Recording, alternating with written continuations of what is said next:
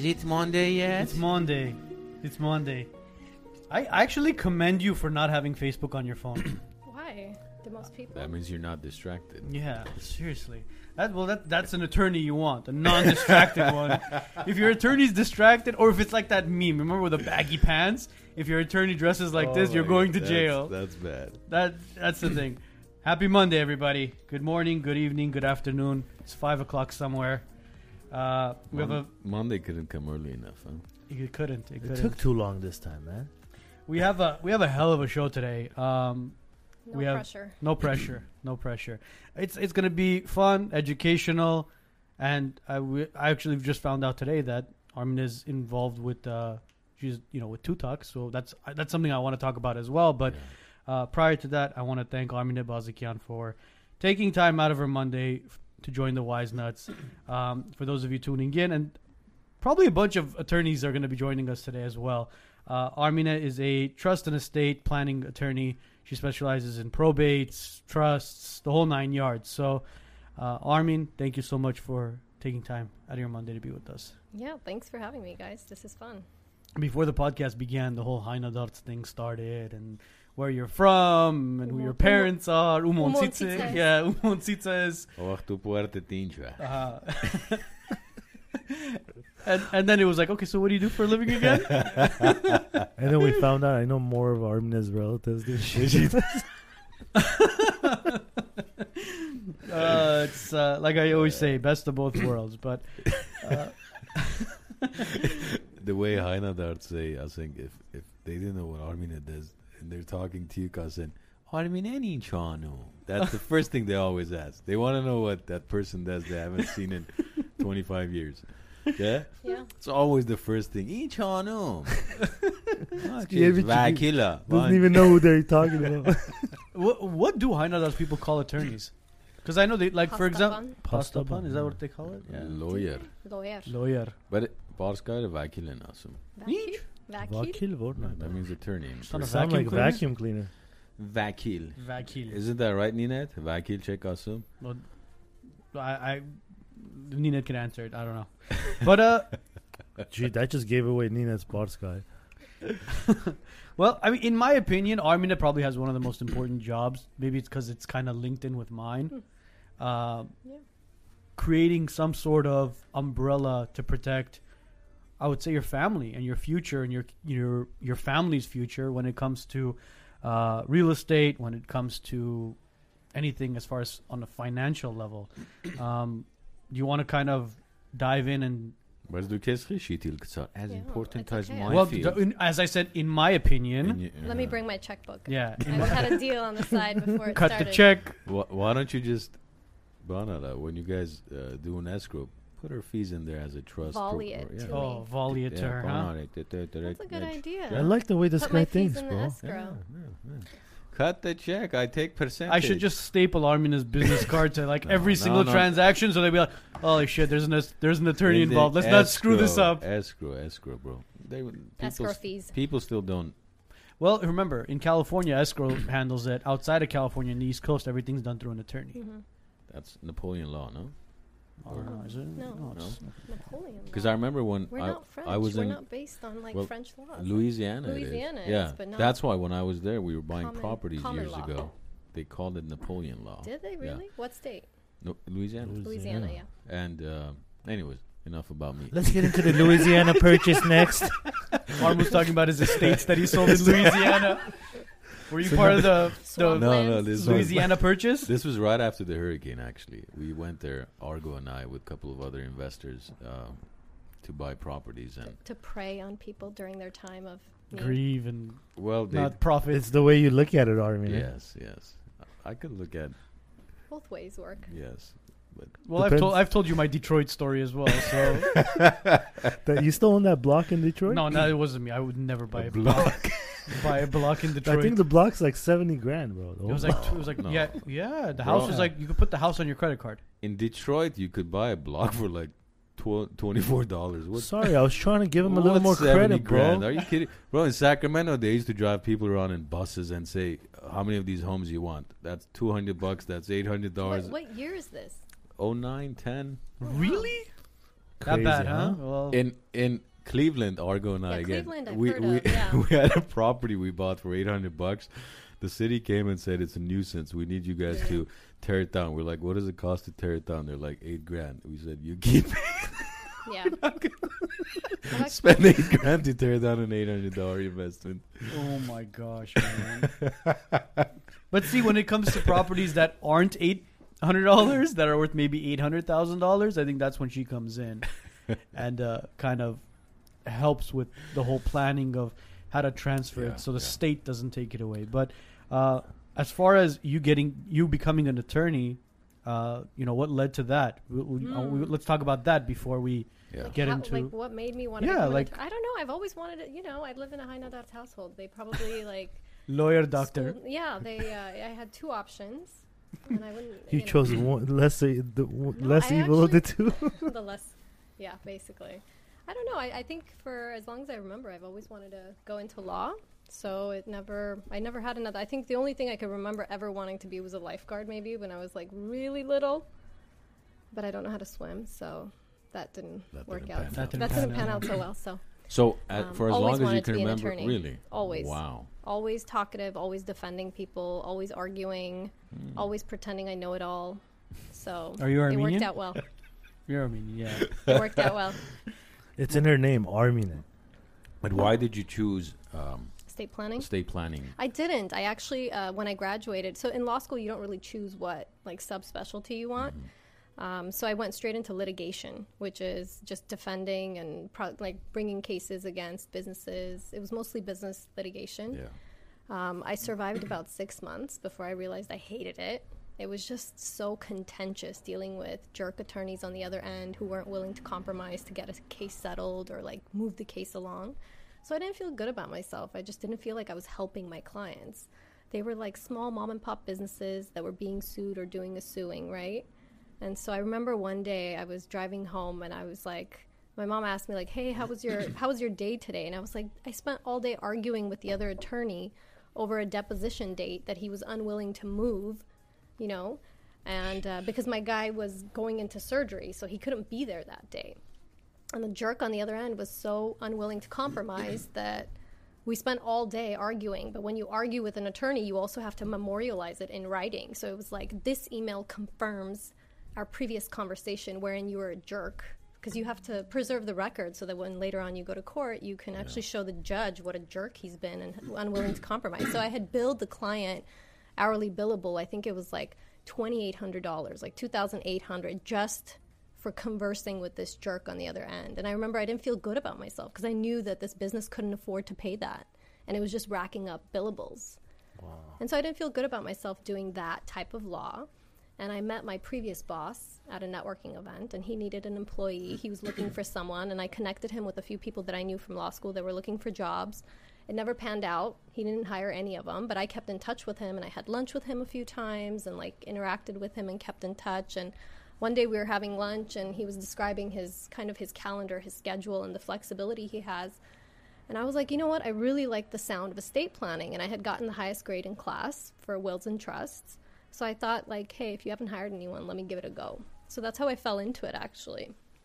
And then you started your own practice. Yeah, so I actually I worked for him for a couple of years, and then I decided to go off on my own. So I got some experience first before. This isn't the type of area where you Yeah. could just go off on your own. I think in any area you want to work with someone and possibly have a mentor, and then Definitely. and then start your own because you can always start your own. But once you mess up, you can't restart your own. Then you got to get a lawyer Yeah. for your. Get a Well, lawyer for it's you. a little bit different in estate planning because, like with civil litigation, there's like Rutter guides. Like there's books out there that'll teach you and give you sample motions. So even if you don't have the documents, you could just download it, put in your facts. It'll tell you what case law to look for. But with with estate planning, it's so intangible that it's really based on actual experience of like having dealt with that person's estate when they died to see what problems were created in the drafting phase. So it's kind of like working backwards. And so we dealt with a lot of high end clients, a lot of musicians, a lot of like, you know, Is famous the- peeps. Is there a certain? Does somebody have to make an X amount of dollars before you recommend having a trust? No, I don't think it's based on income. I think it's based on assets. Assets, yeah. So if you have, um, I think if, if you have a non-beneficiary designated asset, meaning it's something you can't transfer through an easier method, Mm-hmm. You have to have an estate plan with a trust. So in California, if you have real estate, hands down, you need a trust. Unless it's like a piece of ba- Bakersfield land that you bought and you can't get rid of. You know what it is? Or once once you go to probate court, then you'll realize how important the trust is. Yeah. It's it's like probably the longest, most headache process in the Yeah. world. Especially if you need to like if you're selling the damn thing and it needs like court confirmation and then I mean uh, there's there's so much involved Yeah. in it. Well, because because I think they, like you said, if they're billing uh, on an hourly basis, if they drag that thing for five years, they can continue to bill, and their goal is the more they hurt you, the more they make. Right? That's Yeah, probate's different though. It's not hourly. It's statutory fees, meaning the the fees that the attorney charges are written in the law. So the attorney doesn't decide what So they like charge a you. type of deal. So no, because notaries you have the option of charging five bucks, but you can't go above fifteen dollars per notarization. Whereas in, mm-hmm. in probate court, it's statutory. So the first hundred thousand of value for the estate is at mm-hmm. you know four percent, then it's at three percent, then it's at so. if you if you it's on a contingency basis. sort of, and it's based on the value of the asset. So the more you have, the more probate attorney fees uh, it'll actually cost you. So for like a million dollar property, it costs about twenty five thousand to probate. So the And they don't will, care about if you do have the will and trust, the probate's going to be much easier, quicker. No, if you have a trust, you're trying to bypass probate. yeah, okay. Your goal is to never step foot in go probate. Like if you have documents and you went to probate, that means you had a terrible attorney. yeah, definitely. Like you didn't do something right. Is it true that with the state attorneys, there's kind of like a clan in a sense, where these Mhm. guys all kind of work together amongst themselves, as far as um, probates goes, and that's why typically they drag it. They know the judges. It's kind of like this secret. I It's a very small bar, meaning Yeah. everybody in probate. If you really truly do probate, Mhm. everybody knows everybody. yeah. So if you go to court, you'll see people you know. The judge doesn't know you that personally. You might know some of the judges personally, but it's a small bar. Like they know that you messed up on that other case. So when you come up for this case, like they're supposed to not hold it against you, but how can they not if you're, you know, if you Mhm. were unprofessional or you you did something, you know, it's a very small bar. But it's statutory, and they don't care about mortgages and liabilities. So if you have a house that's a million with a nine hundred thousand dollar mortgage, they don't care. They value it at a million, not the hundred thousand that would have squeezed out of probate for your beneficiaries. wow. So it's So it's- basically, the person might not be left with anything at that point. Yeah, I mean, at that point, like we were talking about earlier, b- Yeah. by between taking the statutory fees, the court fees, and like any creditors that might come out of the woodwork, you might be left with nothing. It's insane. So, oh my god, so depressing. You guys just like Yeah, I thought what I Any- do was. anytime I hear probate, Seriously, I thought what I We're not do was gonna- depressing, but man, I, I that is depressing. It's like someone worked their ass off and made all this That's why I happen. asked, and- like, why am I here? It's so but one mistake. Now, if you made all that money, you should be smart enough and do your will and trust the right way and get Look- away with all Look, that. it's important because yes, it's sad, but we had a tragic story a couple days ago, right? yeah. Young guy who uh, died from a uh, Freak accident. freak accident where he- wrong place, wrong time. mean- just unbelievable, Yeah. man. What was the accident? Edgar Edgar Ko- Kocharian again. I say his name because it's it's been all over the news. Um, he was standing outside a liquor store. Six thirty p.m. Saturday S- night. Saturday night, some some moron speeding in a Subaru with two other passengers just drove right into him, killed him, and killed one of the passengers. Wow. This guy has three kids, three young kids. Imagine, I mean, what the family is going to be dealing with for the next months and years to come. Oh yeah. Right. With little kids especially. So, so everything is so unexpected in life. You blink of an eye, everything can change, um, and that's why you said it's depressing. But that's why we wanted you on the show because we want people to understand the importance, uh, and not to put it off. It's very, very, very easy to put it off, and it's not even expensive, from my understanding, to, to put a It, trust. dep- it depends on your perspective, right? Uh, you know, if you're willing to pay six thousand dollars and repipe your entire house, and that's Yeah. okay, Yeah. then yeah, then my fees are not expensive. Well, it depends uh, what you, you have to look at it you have to. to look at it like It's an this. investment. Not only the repipe inve- six thousand. Who's your plumber? Who's that plumber?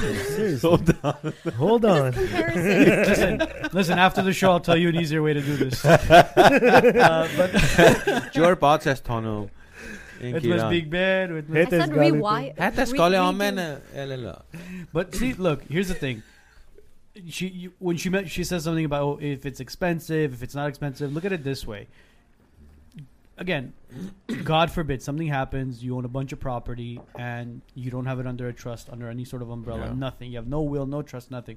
And God forbid shit happens. Something Yeah. happens to you, and now your family Scrambling. is scrambling. Literally, that's the Yeah. best way to put it. Your family's scrambling to kind of figure out, okay, uh, where does this go? Where does that go? Who does this belong to? Who does that belong to? Oh, I didn't know he had assets here. I didn't know he had money here. There's there's so much that and and to put on top of that, now you have to deal with. uh, Like a funeral again, I hate talking about this, but like funerals and It's this part of and that. life. I mean, is. It's part of life. Uh, but it's just to make stuff easier for your family. Is it takes how, how long does it take? Clark? For As far? Yeah, no no no forget probate. Uh, we'll get to probate, but as far as sitting down with you, organizing everything, how what does it take? Maybe like a week, two weeks, as far as No, planning I mean, everything. Um, it, from the from the initial planning meeting, it usually takes about a month for for most clients. Average. It takes me about two weeks to write up all the documents, two to three weeks, depending on how complex it is. Uh huh. Send it over to them. They review, and then they come in and sign, and then we start the funding phase, which is transferring the assets into the trust, which takes a little bit longer. But at least as far as the signature is concerned, like you can go bungee jumping, you're safe to go bungee jumping. It takes about a month Okay. on average for most people. Uh, with that said, So s- I have clients out there. If you're watching, and I drafted it a year ago, and you haven't signed it yet, please Come in and sign come it. in and sign. Come by, please. Levick Yeah. has a question. If you have a car that's under your name only, how can it be transferred to your child after death? Oh, that that's a really easy, Easy. one. Leave it in The DMV will. has a really easy uh, affidavit procedure. I actually have a blog on this. If you Google my name and uh, car DMV transfer, it'll pop up. It's a form. You'll fill it out. You'll attach a death certificate, and it'll be transferred. So, what What's the difference between a will and a trust? A living will Hmm. they talk about, then a trust, then we have revocable, irrevocable. Can you cover Yeah. kind of kind of some of the basics as far as what options people have and what you your recommendation would be? Um, again, this is not specific advice to anybody, right? Yes, I have to do th- my lawyer disclaimer. Yes. We are not Yes. giving legal advice today. We are not attorneys. She is. And he's still not a I'm financial still not a financial advisor. but go buy AMC stock. You and your stock advice. I'll show you your stock advice from three weeks ago. Hey, but if you listen to that, the the one that the guy got upset about, It went up. you should have stayed with it, bro. We'll get to that. We'll get to that. Sorry. Are you guys let's- playing that game? GameStop. No, it was CCIV. Yes. That was Churchill Capital. Go invest in that as well. Yeah, I bought some of As long as it's not NFTs. Yes. No. Yes. And my Um, and the, and one of the uh, altcoins was up forty four thousand percent yesterday. So yeah, go go Really? good plane traffic as Levick says. I mean, come on, guys. So, anyways, let's talk about yeah. Go ahead and I tell read us. the comments. Um, okay, so in in, Cal- in Cal, thank you, I appreciate that. In Good. California, we have uh, with a will and without a will. That's the best way that I've been explaining it over the years. That makes sense. a trust with no, and with- forget the trust for a minute. Okay. So This is will. in, in the world of, of California law Mhm. having to do with death, we have two scenarios. The first one is you go out and you write a will, just a will. You can write that on your own. You can take out a napkin and scratch on it with a piece of lip liner, whatever it is. If you Mm-hmm. write up your will, or if you go to an attorney and you do a will, it goes through a court system called probate. If you don't do anything at all, it goes through a system called probate. So you end up in this court system.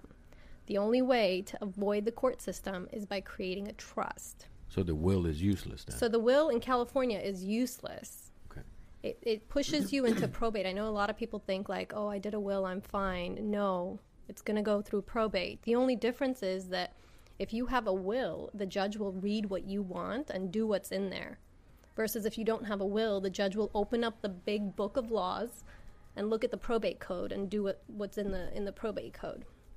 So, in order to avoid this court procedure known as probate, because it's very expensive, it takes a while, it's public, it's like dramatically expensive for most people, um, you create this basket. You create a separate entity, and you take everything that you own that you'd been holding on to in your pockets, all your assets, and you take it out of your pocket and you put it into this basket so that when you die, there's nothing on your person, there's nothing attached to you. Only the things that are physically attached to you go to court. So if there's nothing in your pocket, there's nothing left to probate because you had long ago during your life transferred it into this basket that you'd been holding on to.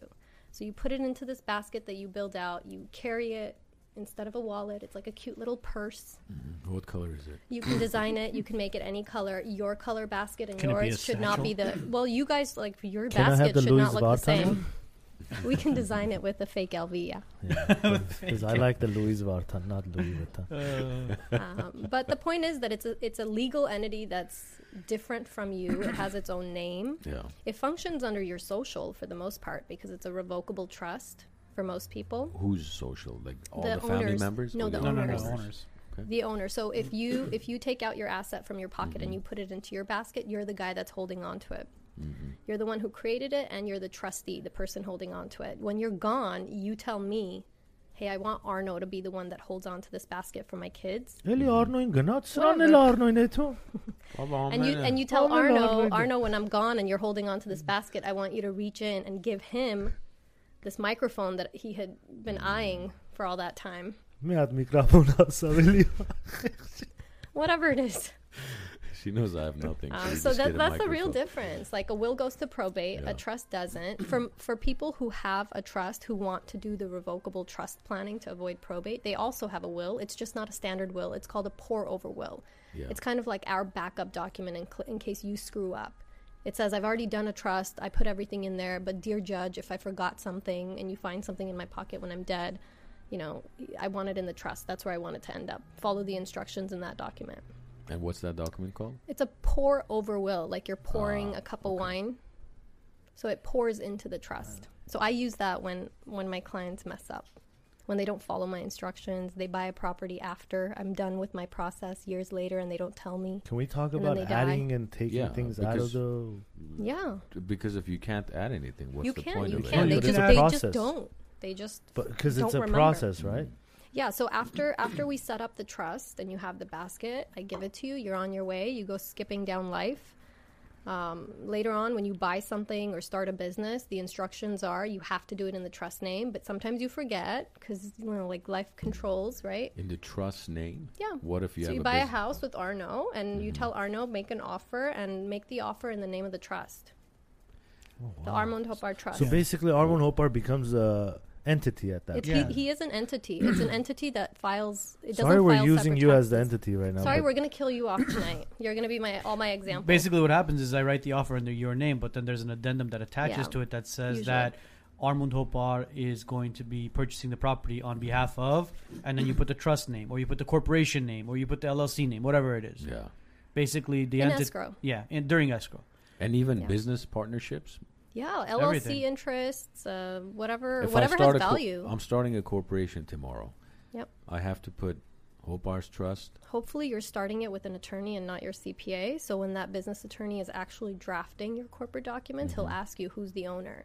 If you're Mm-hmm. Okay. doing it with like your accountant, he's not going to ask you. He's just going to buy a corporate book and like give you an empty, empty corporate book, like the ones you probably may have over there. So you think those I'm eyeing empty. it. I'm like, I'm very, I'm very tempted to Armin, like you're open it and making me review go it. over there and look at it. She thinks it's empty. I Armand hope John it's not. I know it's not.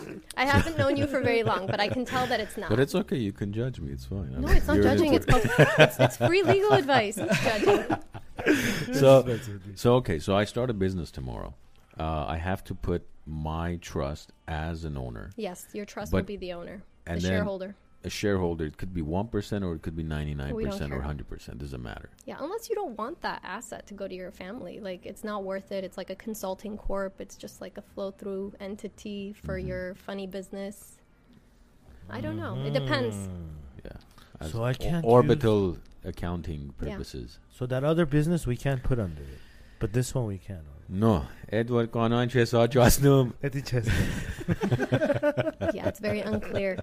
See, let me ask you this. I mean, I, I haven't come across it in all the years I've been doing real estate, but for example, let's say, uh, you know, you put a property under a trust, the kids completely move out of the country, they're nowhere to be found.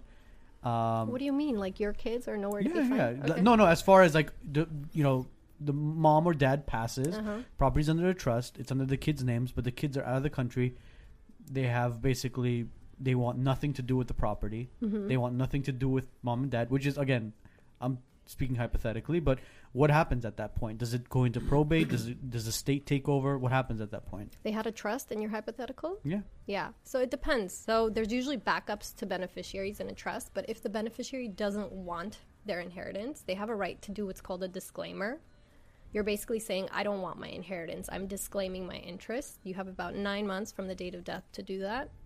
So if you disclaim your interest in the inheritance and mm-hmm. you harajar vumes, mm-hmm. that's what it's called, um, it goes to the next person written in that document. And if there isn't anyone, then yeah, if there's no one else left in that document, state as takes a, the state doesn't take over. It goes through probate, and there is going to be the next in line. So it'll be the heir at law, the next closest human being to those people will be the beneficiary. If they can't find anyone, that's when it um, actually escheats to the state, meaning it becomes an asset of the of the states. But there's always somebody.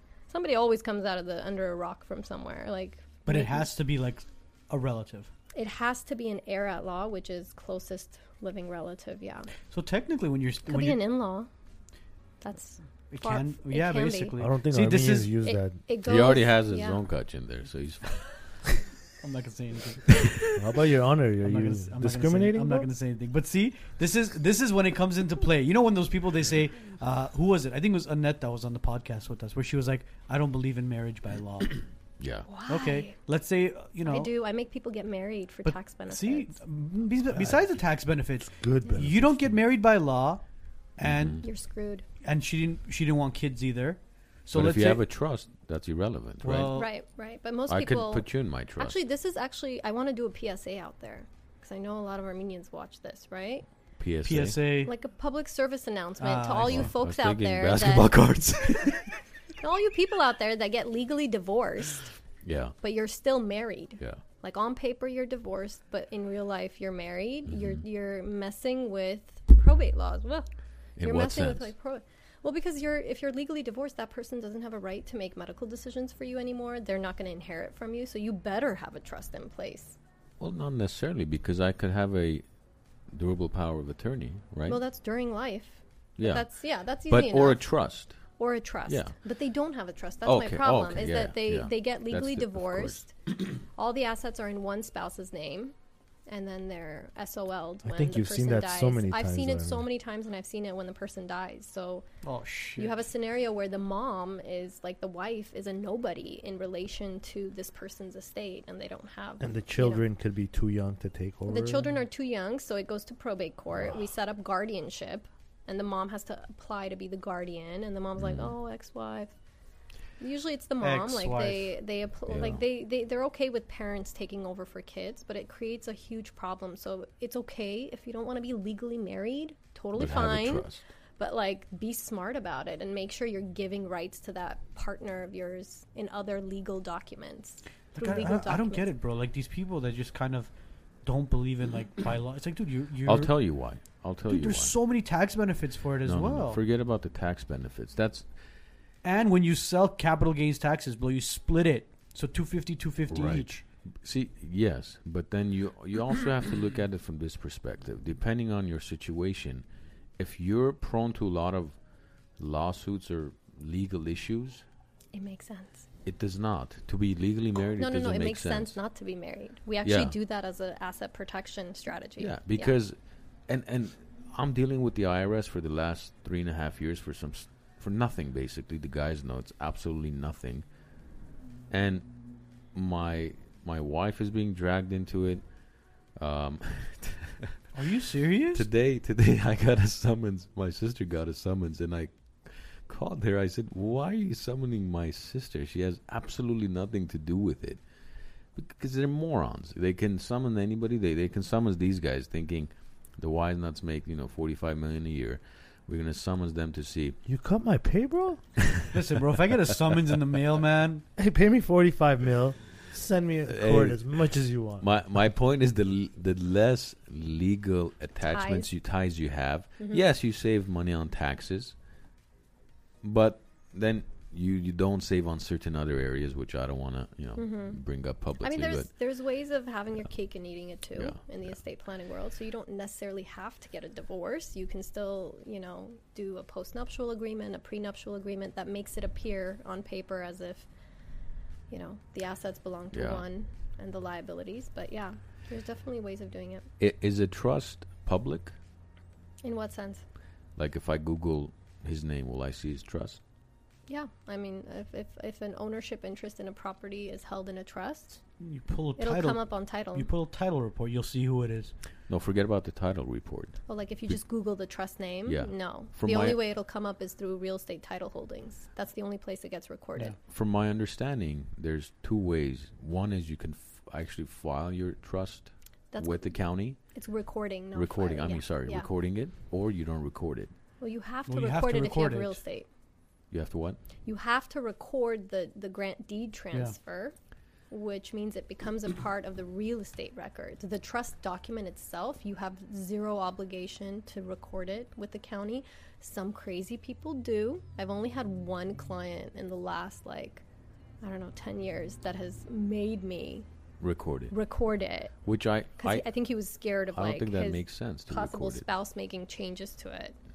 Usually, people that do it do it for that reason. They want to make sure that it's set in stone somewhere, so nobody does anything funny after At the that fact. point, isn't it better to get an irrevocable trust so you can't make any changes? Exactly. But this, you know, again, people have their different theories. You shouldn't record it. That's the whole point so of a a trust minute, is he so did it's private. revocable trust, and then he and then we recorded it with the county. Because working against yourself in a sense. Yeah. Because basically, yeah, you eh, you No big deal. everything is what, what it's a big deal because everything is out in the open now. Did, well, like uh, my right? trusts don't have asset information in there, so I'm not the type of attorney that'll be like, "These are my assets on Schedule A," and then a whole list of everything with bank account numbers. I think that's stupid. So then, what's in the trust? Whatever you put in the trust, without attaching an exhibit Here's the thing: you could in a private have way. you- have if you're gonna have multiple properties, and if you're gonna have different sort of assets and stuff, don't put your assets in that same trust. Put it, create another trust. No, I mean if it's a revocable trust, it's all tied back to you. It doesn't. Well, no, irre- as far as irrevocable. Yeah, yeah, yeah, yeah. Because because okay, so somebody who's let's say, an entrepreneur who buys properties or or an investor, real estate, let's say investor developer, or that starts a lot of different corporations. Every time they have to add each of those corporations to the trust, you're not going to start a new trust for that one corporation. It defeats the purpose of the whole trust. Right. Right? I would be very, very, very wealthy if that was the case. Right? Yeah. I would have a lot of legal work. But if a client does come in for a change, let's say they want to add Yeah. something to their trust or take something out of their trust, do they go through this whole process no, again? no. or- So remember the basket. Yes. It's yours. You're holding on to it. You have the Mhm. freedom to put things in and out Without without You? me. Yeah, I, I like that's how I train my clients. I'm like, this is how you do it, and I teach them so that I don't have to do it every time. Sometimes during the escrow, it's not possible to put it into the trust because it creates mortgaging problems and it interferes with the mortgaging process. So, you know, they they they'll take it in their name, and then we'll just do a simple deed transfer, which is a really inexpensive process. But it's not touching the actual basket itself. So we'll remember that. LV designed basket that we created, we're Correct. not actually touching the design of that when we change the documents, I'm actually redesigning it. But putting things in and out is not a legal Hmm. That's a- document change. That's a good analogy. It helps people helps me, somebody even like me understand. The fir- one of the first questions I ask anybody who's Mhm. buying a prop, a second or third property is, "Do you have a trust?" That's one of the first Yeah. questions we ask. Because if we're going to be writing offers, we want to know who are Yeah. who's going to be buying it. It's not and a legal who- process. yeah. You just let your agent know, and they let their mortgage company know. And as long as they, as long as you do your mortgage paperwork from the beginning using your trust name, it doesn't cause a problem No. during the escrow. It's only when you remember like two weeks into your escrow that hey i have a trust by the way can you put it in my trust name that your mortgage guy comes back and says no we've already like gotten you know underwriting approval with your name But I that's don't wanna still mix okay. it- They can do it after. it's still okay it's an It'll just, addendum. like- it's a simple addendum. it just for some mortgage brokers it's a headache so they just beg the person what- to take it in their name and then they'll Yeah. transfer What's the significance of it being on your mortgage? Isn't the title what's important? no not the mortgage it's just uh, the mortgaging process during escrow they have to do the mortgage in the name of the person who's taking the Look at loan. It this way, man. You wa- if if the property is under XYZ trust, have everything under XYZ Yeah. trust. It, it just creates less com- confusion. Mhm. Because if you have it under if you have the mortgage under Gago and then you have XYZ trust and then you have all like it just it just makes everything more complicated. Well, you asked if you could do it alone, and you can, as long Yeah. as you do it correctly. Or if you go to the bank and you want to open up an account and invest the whatever fifty thousand you just made off Bitcoin, you just tell the bank, "Hey, I have a trust. Can you open up this account in the name of my trust? Here's a copy of my trust," and the bank will do it without needing your attorney. Mhm. I, I don't have to be involved at all in that process. It's only when you want to like change beneficiaries or people that you've put in charge that you come back and we change the actual document themselves. So the schedule, some attorneys like to put Schedule A at the end that lists out all the assets. That's not a valid way of transferring things into the trust. We call that the old school backup plan. When you buy a car, you change title. That's exactly what you're supposed to do with the trust. Anything you buy on the title should have the trust. So if it's a bank account at the bank, the owner will be listed as the trust. If it's an LLC, your operating agreement will Yeah. have the trust as a uh, member, not you. I see. And and w- at, so when do you recommend irrevocable over revocable? What's what's the main difference? Think it's it is what it says. So revocable means that you're reserving the right to make whatever changes you want throughout your life, right? As long as you have mental capacity, you could change it up. Irrevocable, set in stone. There's some limited changes you can make depending on how the irrevocable trust is structured, but for the most mm-hmm. part, it's set in stone and you can't make changes to it without a court order. Mm. It's usually for asset protection reasons. We, mm-hmm. we get into like irrevocable planning. Oh. Let me ask you this question. There was a family that reached out to me last year. Um, elderly husband and wife. Um, they said they have an irrevocable trust. They're not going to change anything on it. It's going to be basically set in stone. They said they mentioned something about the sale of the property has to be done through a Coldwell Banker agent In the trust. in the trust. Yeah. Is that legit? Yeah, some people have that. Some people name the agent. What the hell? in the trust she was like you know we Yeah. got we got your information and you know we're going to be holding on to your card and uh, i mean they didn't mention my name specifically but they said that in our tr- in our irrevocable trust it says that uh, the sale will be through because they have no kids or anything it's just husband and Yeah. wife 'Cause Well, I, I wanted to know if that was very legit or not. Can Yeah. you please ask them if they're adopting first, and then we'll go on. Because you can get as specific as You right as far as uh, could throw everything I want there. I want my for example, you have X amount of dollars. I want thousand dollars a month to go to this child, Mm-hmm. thousand to this child, and then after the age of sixteen, they get five thousand. After the age of thirty, they get whatever amount. I mean, you could be as specific or non-specific as you want, right? You can in the you trust. can I tell my clients we could write whatever you want. Yeah. Whether they stick is a different story. The only things that don't So- usually stick are things that are against public policy.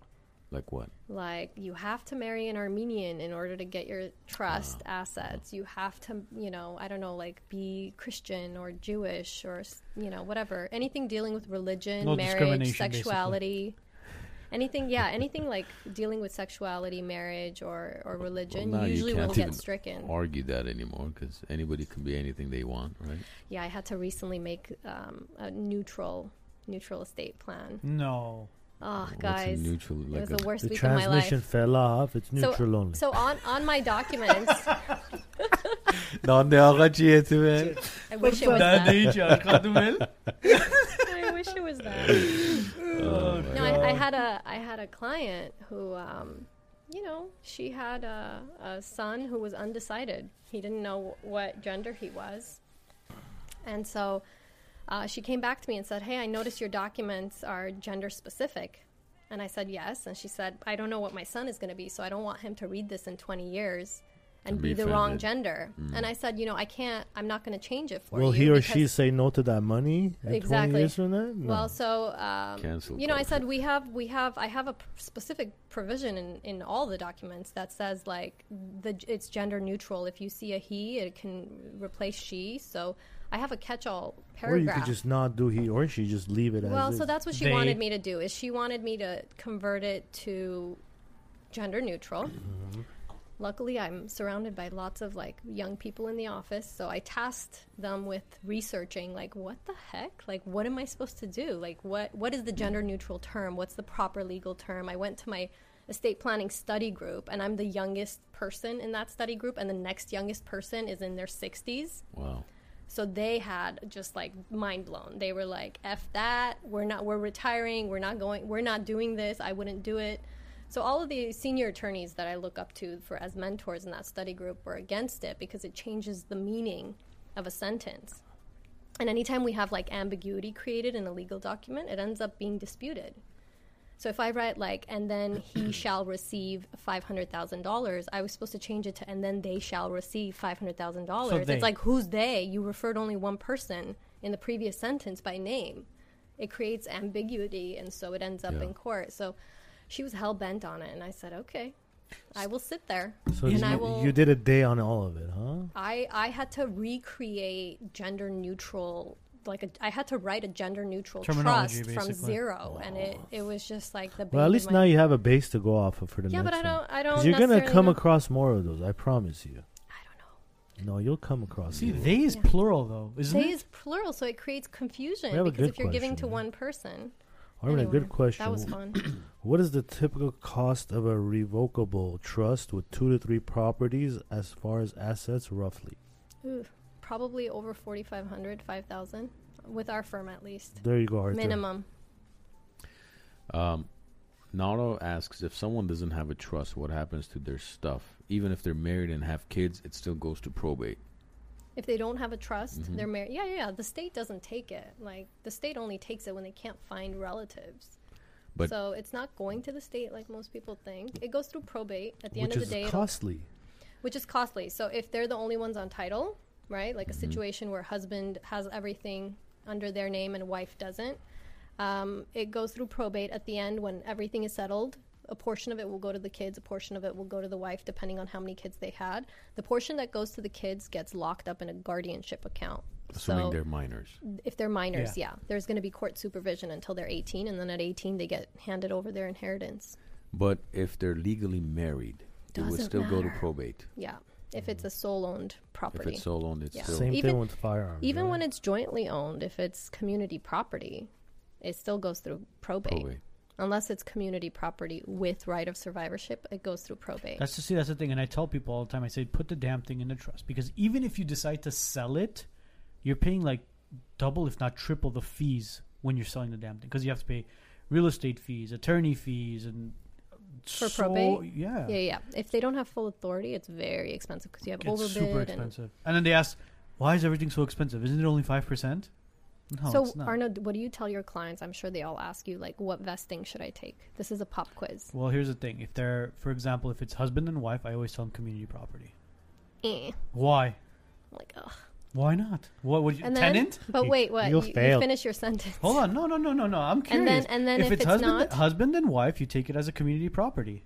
but you, what if it's not husband and wife? If it's just hu- then whatever tenant. sole no tenants in common. If there's tenants more in than one. common, and then if it's basically if it's Why one, don't you advise them to do joint tenancy? if it's a community property, their husband and wife, why not do it as a community property? Because Why it do goes it? to as a- probate. well, no, and then and if then they, they do it don't under, trust. and then they put it under a trust. The Yeah. next thing right after you sell is basically put the damn thing in the trust. Right. I thought in California we don't Yeah. have community property. We do. We No, we are a community property state. We're a community property state. What's yours is hers, and what's Every hers vesting, is hers. every vesting I do is basically it's community pro- husband and wife community No. property. Remember when Alpha was on, we discussed this. What do you mean? Who's awful? Family law. Community we property discussed- state. We discussed in California you could live with somebody for as long as you want. No, that's different. This is if you're married. California is a community property Oh, state. Okay, we were discussing how you But know we- in we- oth- other states, Even when you're married, in ten other s- years, it's No, in From other my states, you understanding. could even be living together, and it- you're not. Con- you considered community. It's con- con- considered community property, whereas in California, it's not. Hmm. See, the only time I won't do community property is if they're if they're not married. Like I Yeah. have a client right now who they're not married. They're gonna be married next year, hopefully when banquet halls open. Then then I'll do joint.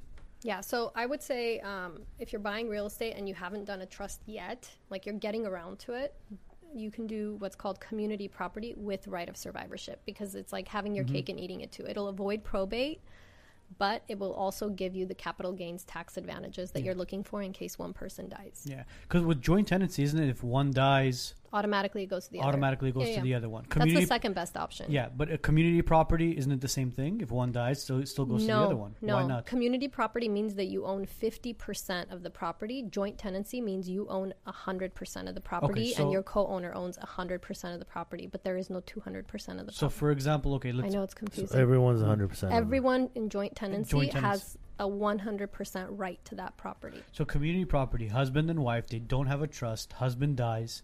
His 50% goes Uh-huh. to probate. And You're the wife has shitting, to yeah, the wife has to probate that 50% interest. Wow. See. Mhm. But if it's joint tenancy, you don't have that. No, if it's, joint if tenancy, it's community it's- property with so it'll say community property with right of survivorship that language with right of survivorship makes it easier for an attorney to Well, that's in transfer the- without the court. Well, that's in the vesting though. no it's not there's community property and then there's community property with right of survivorship two different checkboxes on that escrow form No, no, no, no. That's what I'm saying. When you get the vesting form, and there's boxes to check for it, there is Mm-hmm. Yeah. community property with right to survivorship. is that what you tell them to check off Well, that's the one that you would check off normally, wouldn't yeah you? that's the one i'm recommending that you tell Unless So them. you wanna one one check don't off could ruin your life. Of course it can. yeah Because you Yeah, know bro. why? That's the one document that's notarized. that's the one thing that controls whether it goes Are you guys listening? Like and share right now because you need your friends, family, everybody around you to hear this. Make sure you. A lot of people have joint. Most realtors um, recommend joint tenancy because it has the automatic survivorship Mm-hmm. in there. But joint tenancy doesn't give you the capital gains laws, advan- like the step up. So we don't like it as attorneys because we want that capital gains step up. We want we want your husband or your wife to benefit off your death at least with taxes. See, Armin says my uh, wife's dad passed away without a will. Going through probate was like having a root canal and colonoscopy at the same time. Well said. Dude, I've I've bought a With or probate and without just anesthesia? seeing yeah, I've bought a probate and just seeing what the sellers Go go through. through Yeah. is hell, especially during uh, what's it called? Uh, when it, when there's it's probate. Overbid. Yeah, when it goes to like the overbids, it goes up. Yeah, they're making more money, but their fees are going up at the same time. So they're like, okay, yay, hooray, we're getting more money, but at the same time, the probate attorneys are like, yes, keep going, Yeah. keep going. Damn. Ninette made a comment. She was saying when she used to work at the bank, a lot of people would walk in um, thinking they're on their parents' trust and asking to have access to the money, and then they would find that some random people were actually on the trust. The family members weren't included in the trust. Oh, that's some juicy stories right there. Wow, Right. That's crazy. Imagine. Um, Levik had something about firearms. Yes. Can we talk about that? Yeah, there's firearm trusts depending on what you have. You don't put that in a because I You did could, in yeah, I mean- regular trust. I I, mean, put, if I it's a legal firearm, like licensed and registered, if you have like a DIY numbers. that you made at home, I wouldn't even. No, I but wouldn't for bring that legitimate weapons that are in your name, I would I put all my serial numbers, all Right. of them on one sheet of paper and Yeah, put them perfect. As long as Uh, she knows what to in. do. Levik, with I it. hope that's what you would do too. If you have if you have extensive firearms and you have a collection that's valuable, there's special gun trusts. There's attorneys Oh. that specialize in gun trusts. Well, I don't have that much. I'm sure Levik needs the special one, but not for me. Um, it sounds like Levix might not be like Levik's legit in guns. Vegas. Like he has No. like add-ons and stuff. Well, he's a, he he lives in Vegas. They so, automatically go to your Yeah. wife, Levik. Automatically. uh, Christina Christina has a good question as well. What about having a home and getting Medi-Cal? Oh, that's a good one. Is this Malian? yeah. Yes. Hi, Christina. Um, yeah, so we do. It's called uh, a Medi-Cal trust, which is pretty standard. It's it's similar to a revocable trust. Basically, if you have uh, if you're getting Medi-Cal and you're over the age of 55 in California, and you get services like living assistance, the more extreme services. Uh, Medi-Cal has a right to come back after you've died and recover every single penny. So they'll send you an itemized bill with every single item on there that they paid for, and they'll take it from the estate. So if you have a trust, it's not in your name, so technically they can't come after it. They only go after the probate estate. So you should do you should definitely do a trust if you get Medi-Cal and you're over the age of 55 and you own a home. It's specifically called a Medi-Cal trust, or it's just a. It's it's basically so they changed the law in 2017. So now you don't need it to be a specific fancy type of trust. Yeah. You just need it to not be in your probate estate, which means a revocable trust will get the job done for most for most people, depending on like what other issues you have or what other benefits you're getting. When you say it doesn't have to, as long as it's not in your probate estate, why would it go to probate to begin with because if you Met- have a trust? Department of Health will push you into probate. Even if you have a trust. If you have a trust, it's different. If the property's in the trust, it's different. Mm. But let's say you die, right? Let's say a 55 year old, 55 and up, got serious benefits like at home assistance and hospice and whatnot. They die, they owned a property. Um, once SSI notifies the Department of Health that they've died, they will actually push that estate into probate. So, Department of Health, if they see no movement from your estate, they will file with the court to be appointed as the administrator of your estate, mm-hmm. and they will file a creditor's claim. Mm.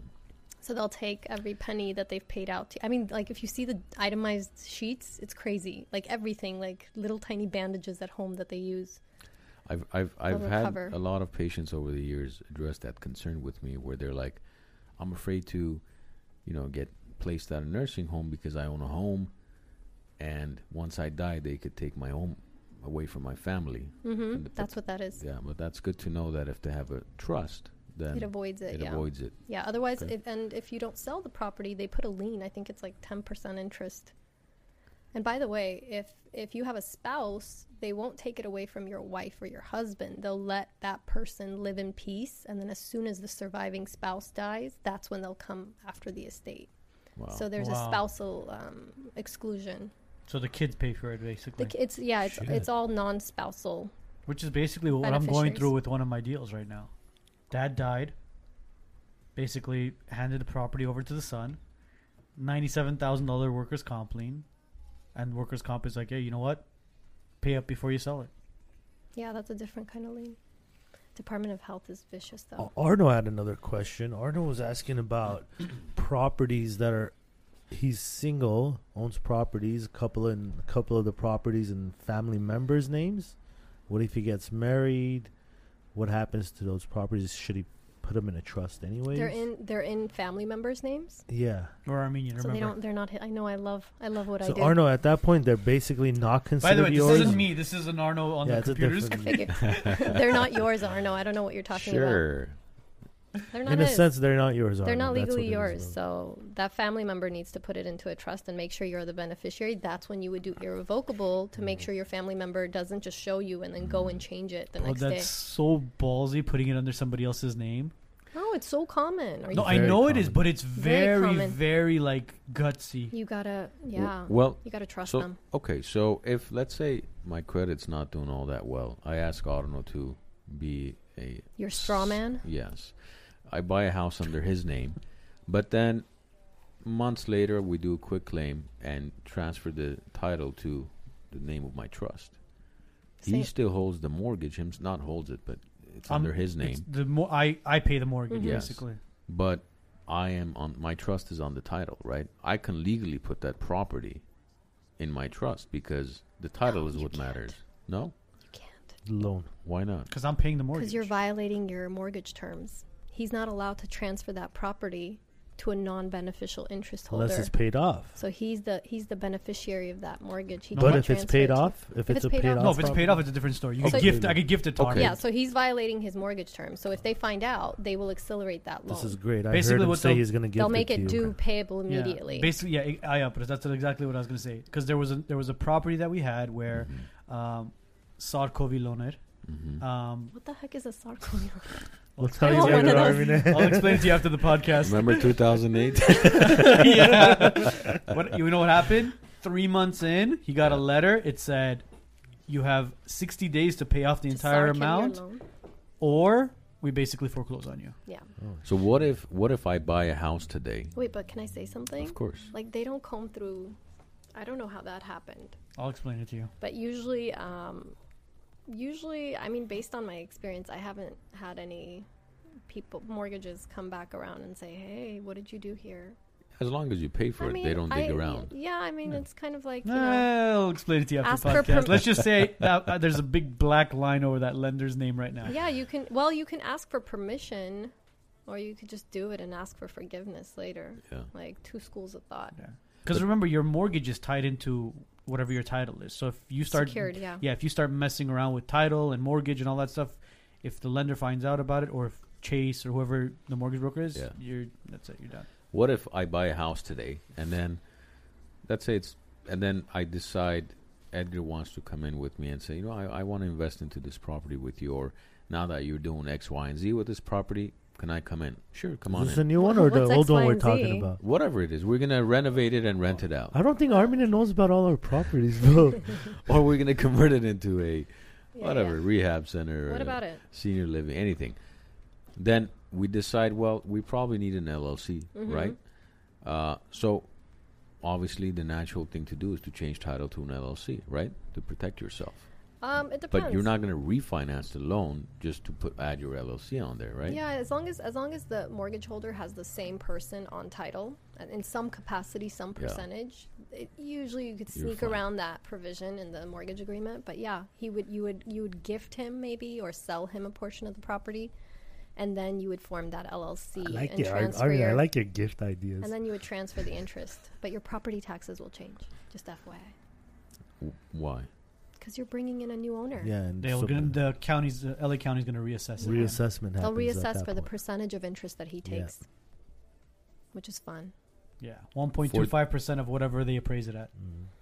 So if So you if give you- him fifty percent, half your property tax will half That's your basis will go up. Either if you do that, or if you pull a permit, then they reassess you, Mm. and your property for taxes. improvements. Yeah, yeah. Very key. So they screw You you, could- no matter you what. No matter what.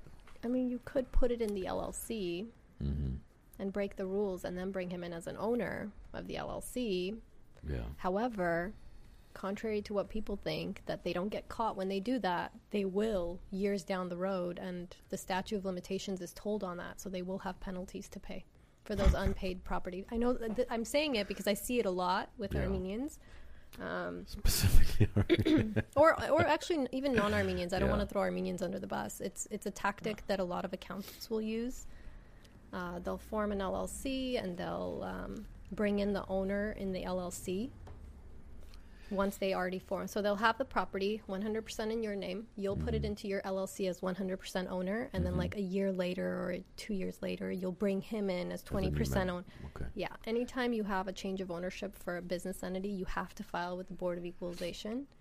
And when you don't, it actually like racks up violation penalties. So later on when they discover it, they will go back And it'll cost you much and it'll more. cost you so much more. I So mean, that's- yeah. okay. So as far as the trust goes, what type of protection does that have against lawsuits? Let's say uh, my corporation, my property, everything is in that trust, right? And one of my employees sues me or anything, uh, car accident, I don't have enough coverage, liability coverage to cover that incident. Um, IRS comes after me, labor law comes after me. I mean, anything can happen. How is the trust or the assets in the trust protected in, any of those circumstances? Uh, it depends on the type of trust. If it's a revocable trust, you're shit out of luck. There's no protection. There's absolutely zero protection. It's under your social, remember. So there's no protection. You and the trust are one and the same. You're the same entity, Yeah. essentially. So you're not going to get any type of creditor protection. If it's irrevocable, you're not going to get that protection, but you're going to have a really good defense during that lawsuit. You're going to say, It's not mine. I don't even, I'm not the beneficiary of this irrevocable trust. Look, I set it up long before this problem happened. I don't control it. I'm not the trustee. So the trust is in no way a veil, like a corporate No. veil. As no, they no, no. call And it. this is a, a, I think this is a myth, especially within the community. They Mm-hmm. think that like a trust is somehow this magical shield that's going to protect them from lawsuits. It's not. it's only It's not a once corporate. It's not a corporate. It's not an entity, actual corporation or an LLC or something. It's just basically. It's, a document. It's a sense. document, basically. I mean, there's trusts that do that, but your standard family revocable trust is not designed to give you asset protection. It's designed to prevent probate. Yeah. right? To prevent you loss through. If you want that asset protection, we have it. Like we have trusts that we can do that with. However, when I'm done explaining, like after 30 minutes going into it, it's like this terrible structured thing for most people. Like it's not even imaginable that they would do that. They rather just like transfer it to their friend's name and have that be their protection. Or just put it under a corporation. No, the corporation's not gonna Why not? Wouldn't you, know. be able to put it under like an LLC? because somebody protect owns the corporation. Who owns the corp? But in LLC, Person. you have limited protection. It's not, you know, they can still come after you for charging order and get your profits. Ultimately, there's no protection. What he's talking Land of about losses, is like baby. shielding it. You're talking about shielding it. You could do that with an irrevocable trust. You're essentially gifting it away with an irrevocable asset protection plan. You're saying, I have this house, Mm-hmm. I no longer want it, and I'm giving it away, and I'm putting it in this LLC. Yeah. And the LLC it has two different types of members. It has a voting member and it has a non-voting member, right? And so your revocable trust will be included. Your revocable trust might own 99% of that property, but it has non-voting powers. It can't make any decisions. So you show the court like, "Hey, I own 99% of it through my of this LLC that owns the property through my revocable trust, but I don't have any voting rights." But isn't that obvious that that was It's a- designed? Uh, yeah, but we don't like when we take you know when we're doing it, we're not designing it as hiding it from creditors. We're we're doing a legitimate um, state and tax plan There is, because the, like- the purpose of the irrevocable trust is for tax planning reasons. So Yeah. when you're in that lawsuit, that's going to be one of their arguments. By the way, they're going to come at you and say.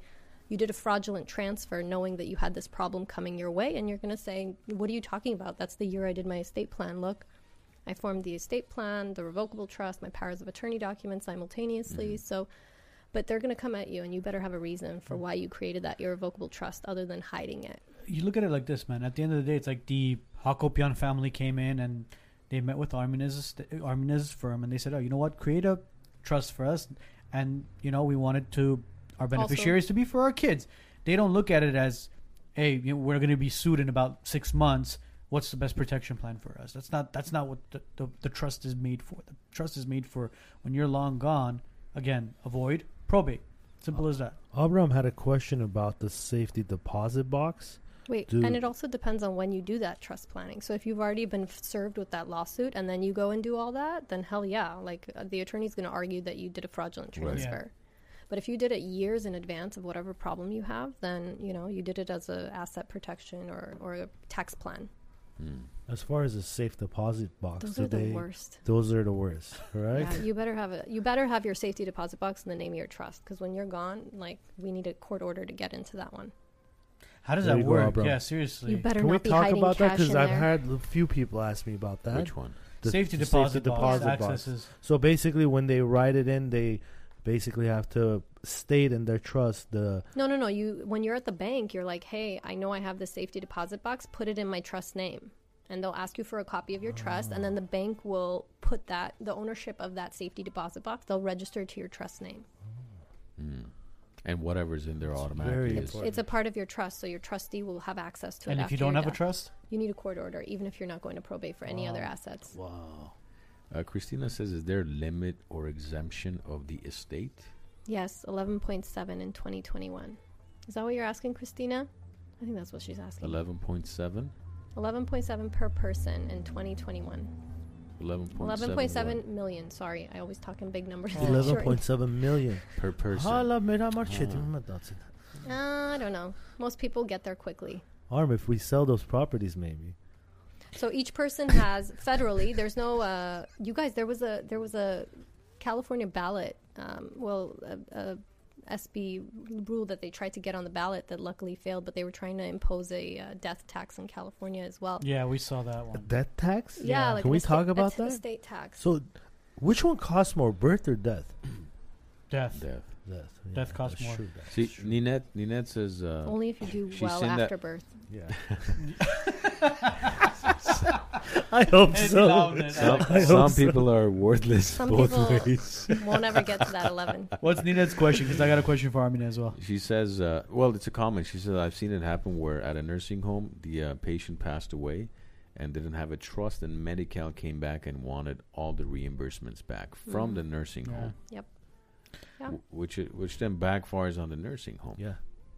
Wait, they no, not from the nursing home, but from the estate Yeah, whatever the estate for is. the nursing home. Oh shit! We got documents that Medi-Cal wanted all their funds back. Interesting. Holy shoot! That means never seen I'm that. assuming that means the nursing home had to pay the funds back. Or the But- state had to pay all no, this. something's no, no, off. no. Something's Yeah, that Need doesn't make need sense to because clarify. yeah, because if if you're a nursing home, you run You have no She eligibility. said, "I'm assuming." Okay, yeah, that's not uh, That was. that- I'm guessing that they put the nursing home on notice that this person's estate owes Medi-Cal X amount. That if you have debt, you should come forward too. It might have been something like that. Possibly, yeah. Because now that I think about they it, wanted they, they receipts can't as they to how can't much take was the money spent. back. Once you run eligibility, you confirm they have the benefit, you bill for it, you're reimbursed. That's it. The only way they can take it back is if you fraudulently billed. Otherwise, Right. yeah. they, they can't take it back. I've never seen that. Um, Well, You she did. question? Yeah, I had a Nina, question. Nina did answer. So we talked about uh, this. This is a question that I, I want to clarify. Uh, we talked about property taxes as far as being reassessed, right? As far as if you do a transfer of name, uh, being reassessed, going up in value.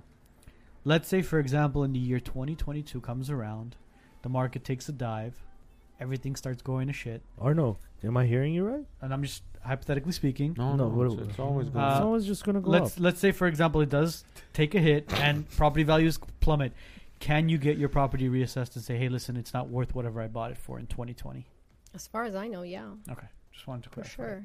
For what aspect of it? like your value The goes value, down. in Your value. property, you can have so have you're it. talking about property tax? of course I Of think that course, yeah, for you I can. think for those down reassessments, there's a breaking point. Like it has to be significant enough for you to hire the attorney to fight that. would it's you not hire be an an attorney easy, or it's would not you going to go be an after easy. the county yourself You, I don't think it's going to be an easy. From my experience, it, it as far as the well, so the ones that I've had experience with are high rises that are worth like multi million. Okay. That are worth going after the reassessment.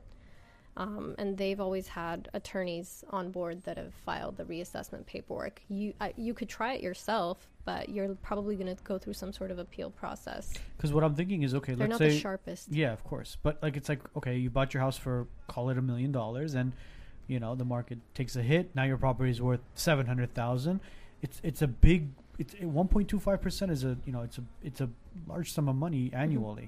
Annually i mean for you to be able to at least save that money during some sort of recession because i mean in 20 in 2007 2008 when the market took a dive a lot of people you know request it. You have to request that reassessment. You have reassessment. to, yeah, you course. have to request a Yeah. reassessment. that's But- what i want and to hope it doesn't work against you.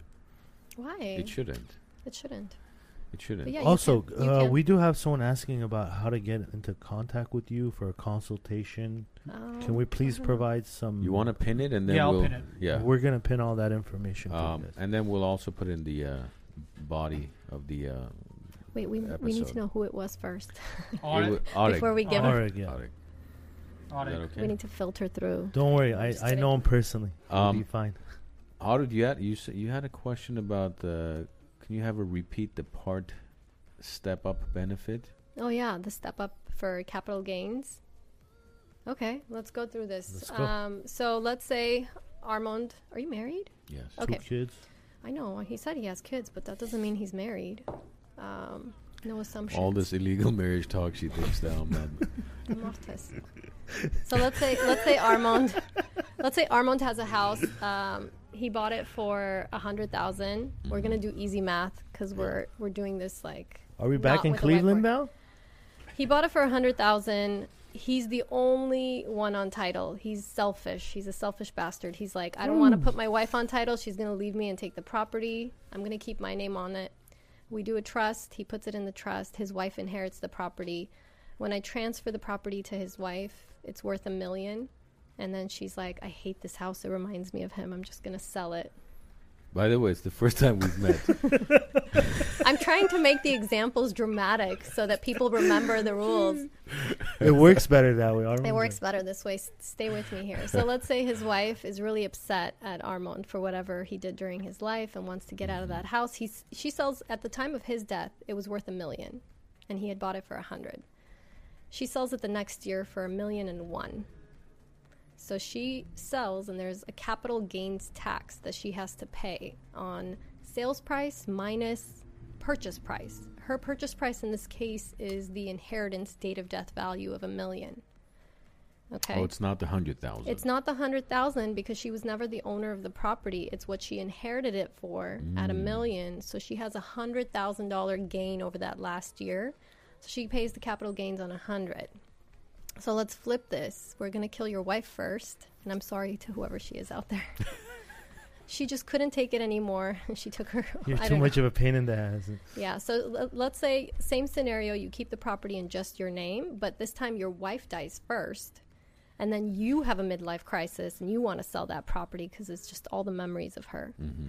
You sell it for 1.1, you're going to pay capital gains tax on a million because they're not going to care what her date of death value Oh, was because she mm. wasn't on the property. So your gain on that property is going to be a million. You don't get any step up. She got a step up to your date of death value. Ah. But if she was on title, then you would get the step up as well. So let's third scenario here. Let's say you were nice and you did the right thing and you added your wife as a community property with right of survivorship. Okay, He's not the wife. I know. Take oh, notes, But peeps. I'm, As in- I'm, I'm as in circling what it I- back. What I Oh. said as far I as thought you community said the property. wife. I'm, I'm like, circling no. back to community. This is why community property is so important to have a paper trail of because we want to make sure that married couples get all of these advantages that non-married couples get and one of them is this capital gain step up in basis so let's say you're both on title capital gains community property i don't care who dies first the entire property gets stepped up to the date of death value Wow. Whereas if you're joint tenancy, only half the property gets stepped up. So that's why we kind of dislike joint tenancy when we're doing estate plans. Well, hold on. Didn't you say you dislike joint uh, community property? No, we, we dislike just community property without a trust. I see. Okay, okay, okay. Yeah. I'm sorry. So what's Don't the gain confuse the there? The people. million is the gain, It's already or the- confusing enough. is- are- uh, John wants to know if it's the million that's the gain, or the Yeah, fact yeah. that there's no more wife. John, we'll, a we'll get you in brunch. touch with the substance abuse counselor. Don't worry about this. Uh, Annette's on, is Annette on the podcast? That- Is she- is she- was- is she that's on what I just told her. I told him So that's what the step up is. Um, you get a step up to the date of death value when you inherit a property. but if you're if you're married, you also get a step up for your spouse's portion and your portion. It's Well, we- kind of a perk. We had a, I had a property we were selling 2013, 2013, 2014. Husband and wife separated. They were selling the property, and they legally didn't get a divorce, but they were separated. They just they, they didn't want to deal with the cost of divorce because, as you guys know, divorce is very expensive. Yeah. When it came to selling the property, guess what happened? They made they they're obviously they made a nice chunk of change when they sold the property, but each one of them was exempt from capital gains taxes because of you know the whole community property. Hmm. But if they had a div- if they had basically got the divorce and all this stuff and sold, oh, it was gonna be. Hell. So. That was a smart thing. On, that was a smart move on their part. Of course, man. So, uh, Hovik had a question. If let's say Who Hovik? Hovik Tamazian, Oh. if if a couple owns a property and they've owned it for several years, they decide now they're gonna establish a trust and they're gonna add the trust onto the title. Even then, their real estate values recess the property No. taxes. No, It's an exempt transfer to a trust, meaning it's not a change of ownership for property tax purposes Okay. if it's done right. Mm. if they do it, if, if it's under a trust and neither one of If us it's is, done is the correctly. trustees or the beneficiaries, then they're screwed. That's like basically selling your property. Yeah, if it's done correctly, there should be um, exemption paperwork filed, and it's not a change of ownership. Um, Joe, is that a serious question or What is he asking? what happens if you put a lien on your own house under your wife's name while you are both in the title? As you know, since you owe her so much. I'm sorry, what? What? I missed it. What happens if you put a lien on your on your own on your own house under your wife's name while you are both on title? As you know, Is it a As you mechanical know, lien since- or you owe her so much. I have Joe. You gotta. Yeah, no comment. Lean on me, Joe. Christina says, "What about children getting property through trust versus quitclaim for capital gains?" Christina is volleying all these good questions. Christina's a lawyer. she's an estate lawyer too. Yeah, she's she's setting me up, guys. I love it. Thank you, Christina. She's she's throwing all the right questions like it's planned out. that's what that's what I call female You empowerment reversed. right there. She showed up and she's giving me all these Hey, good hey, hey, questions. this is Wait, not a wait, wait, sexist wait. show. You think What? this is the view or sexist. something? What? What, what is? What? All of a sudden, the female male. Um, Remember, minute. they, they, they, they, they. Okay, we have this a lot too, where Yes. where it, we'll we'll see like uh, DIY planning for parents. Do it yourself. That's what it Yeah. means. People are gonna be like, What's all? what's "I'm all- looking for DIY attorney." Yeah. It- I might lead him to a different path. legal Zoom. Legal Zoom works. So for some parents decide to just add the kid's name on titles, so Yeah. it kind of uh, screws with the capital gain step up that we talked about. That's what she's referring to. Oh, so it does screw with the step up. Yeah. Okay. So you're saving on the not paying an attorney to draft your trust, but on the long end, you're in the in the end, you're actually costing more kids more money to come out of your kids' pocket. John says, "Can you ask your wife to move into that investment property in Detroit?" Do you know John personally? He's a lawyer. as He's an well. attorney as well. He's a PI attorney. Oh my god. No, I don't. Oh my god. I always thought all lawyers knew each other. Why? It's Well, like, there's do so you many do every attorneys. real estate a- every real, real estate agent you know them all? hmm Really? Majority of them. I mean the ones that move units. No, I obviously. No, the one, the ones that are actually active, we all know each other. It's like a very tight knit community. Well, because you guys come run across, run, All run into each time. other all the All time. the time. That's At- why I'm- that's attorneys don't. They just Well, no, attorneys a lot. See, John and I were having lunch last week. We were Yeah. talking, and How was that? it was good. Yeah. Andre Pretty said good. It share was that very- damn It sneaker, was, bro. Did it was he very behave sober. himself? It was very sober. It was a Really? very sober lunch. But like, see, he was gonna meet with Oh, Artin. He was meeting with Artin that not, at that day, and he was like, you know what, like, you, you refer each other business. I think it would be the same thing with attorneys.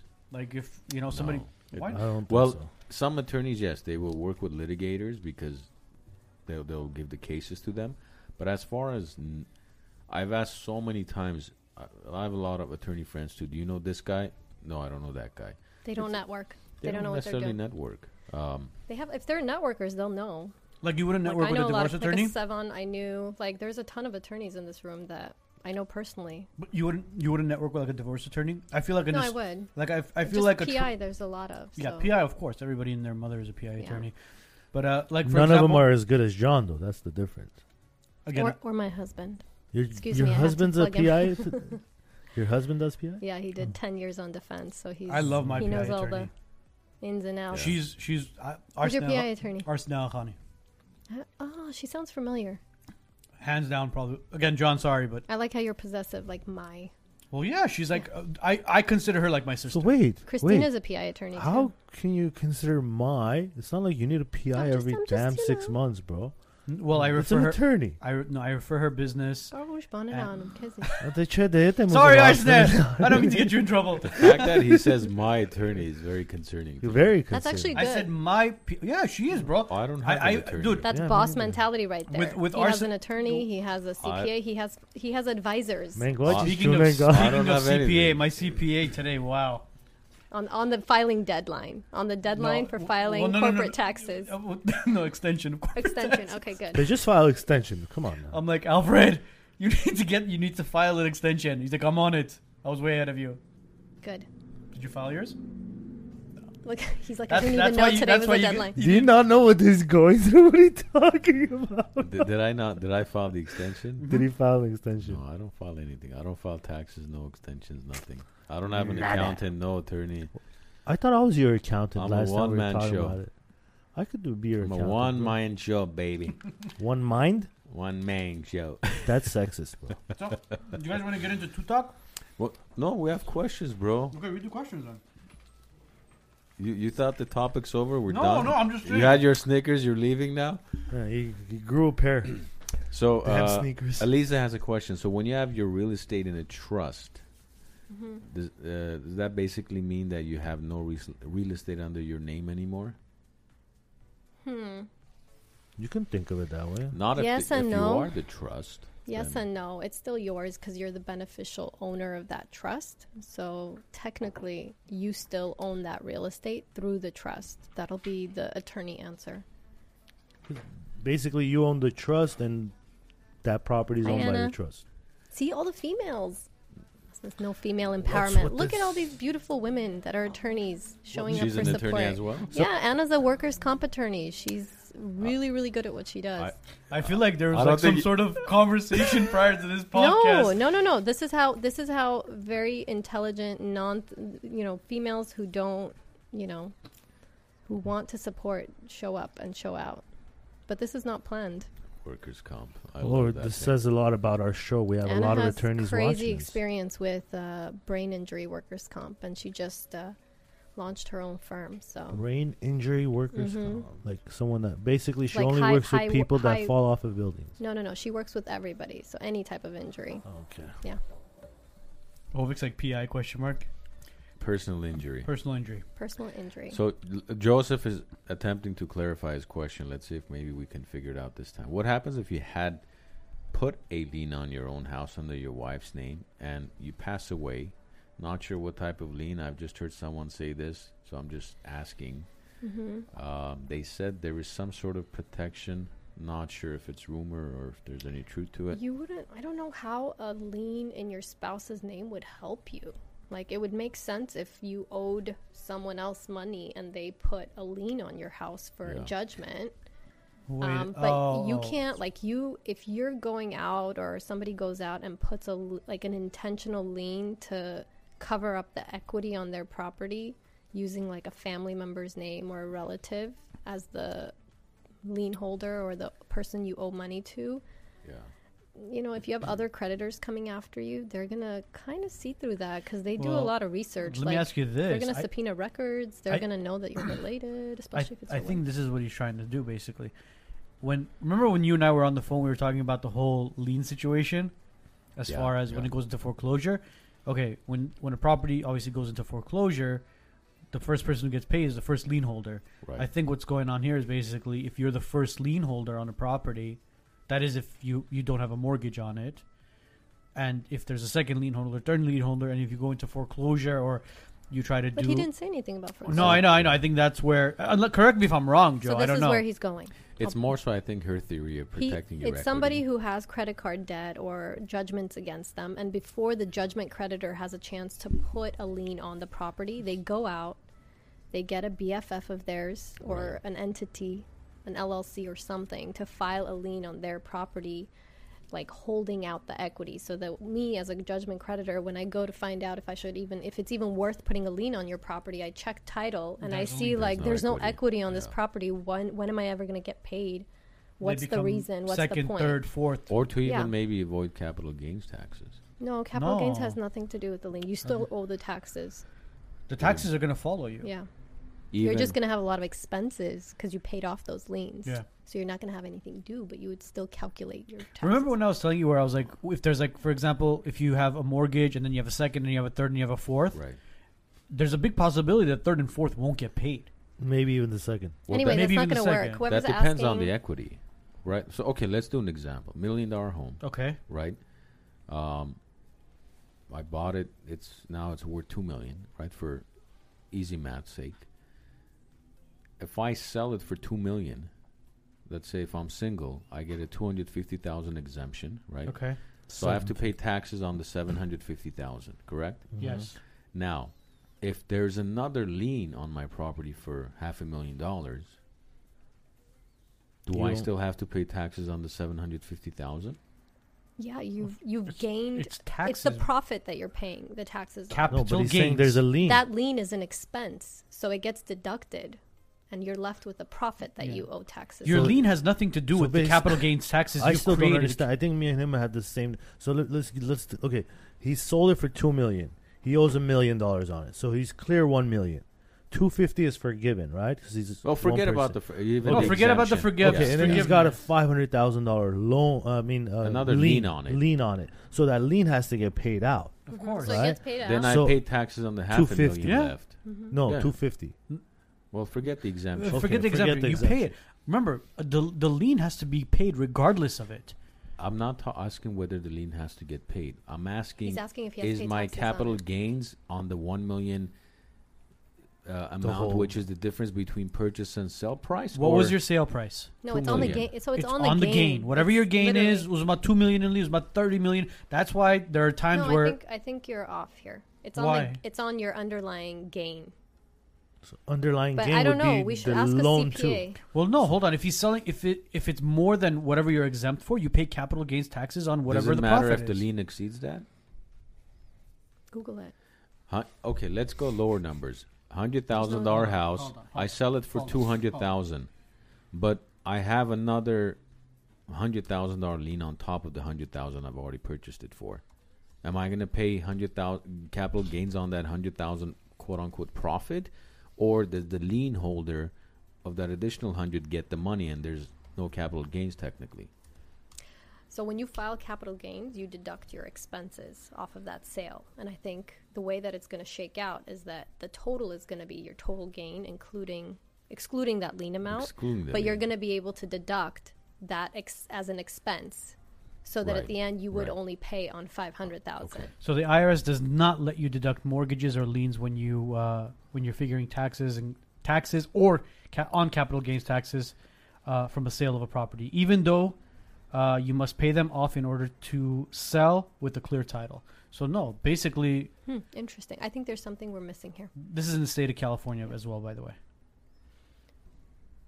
Again, if there's a CPA in there in in our in our uh, in the thread, let us know. I think Art- Alfred was watching. I saw Arthur Alfred says you there. can't deduct lien.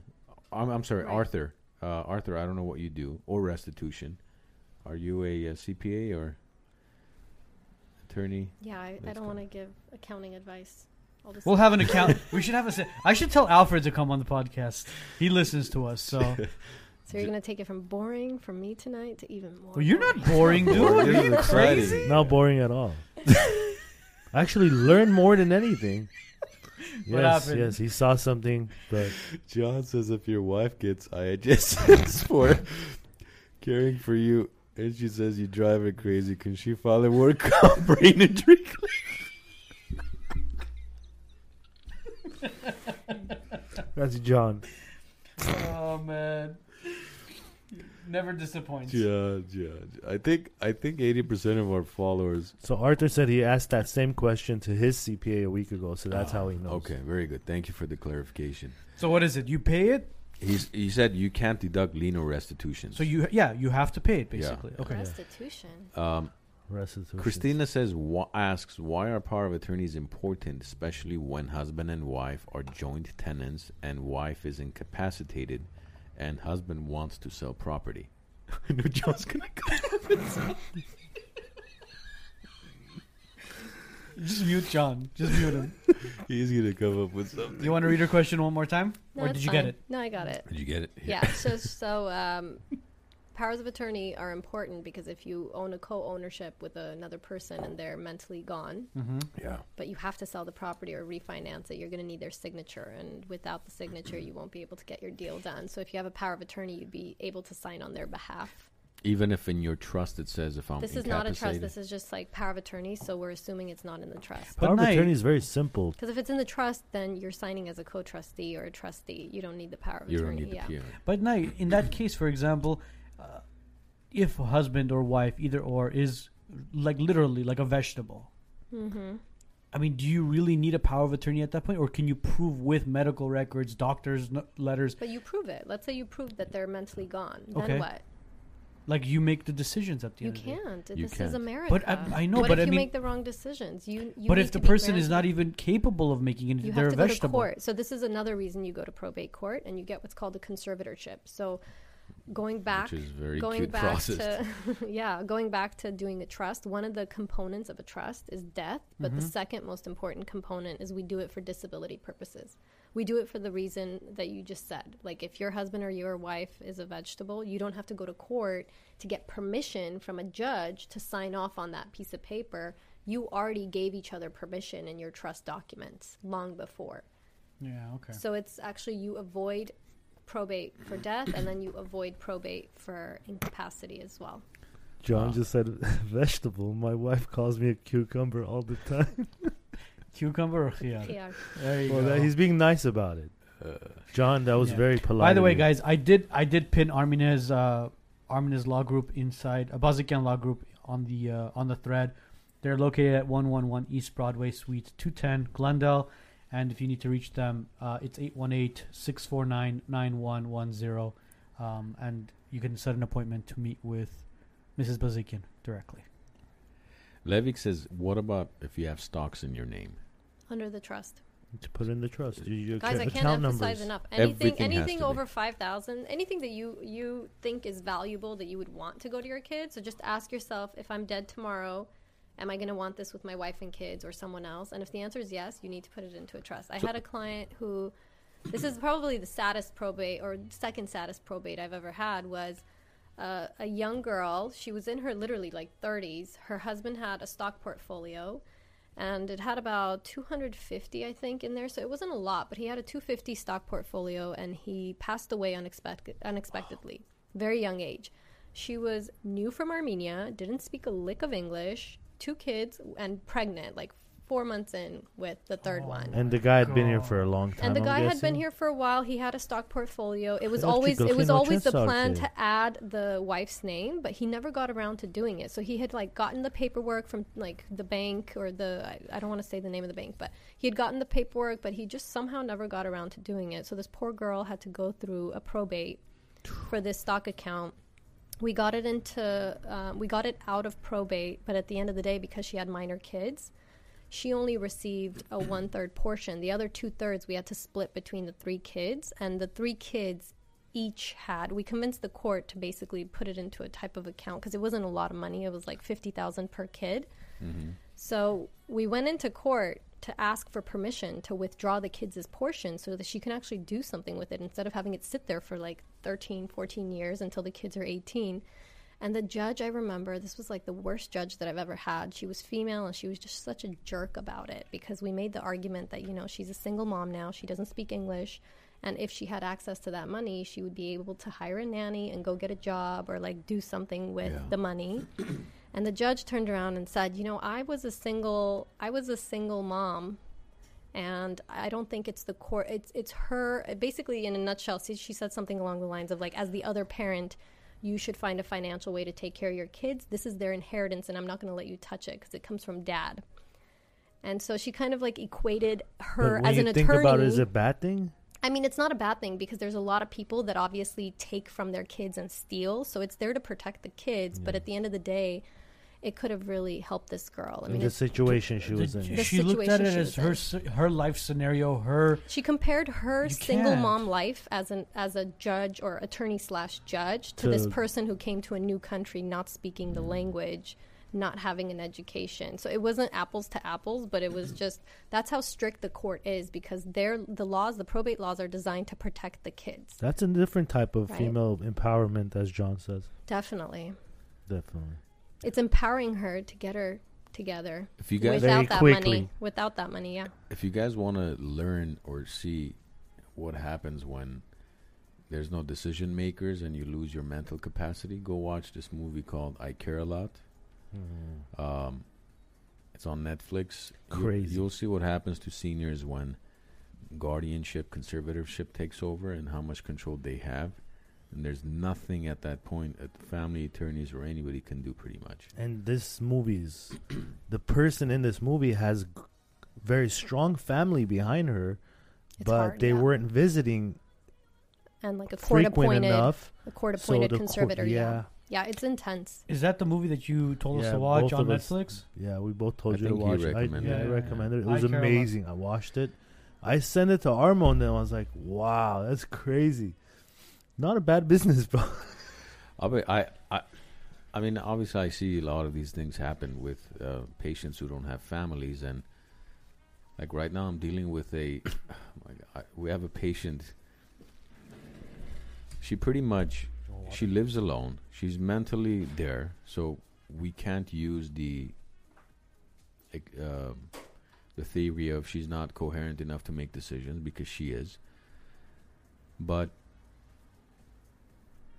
she doesn't let you know my nurses go in or anything. Um, sometimes she'll be just uh, laying around on her own.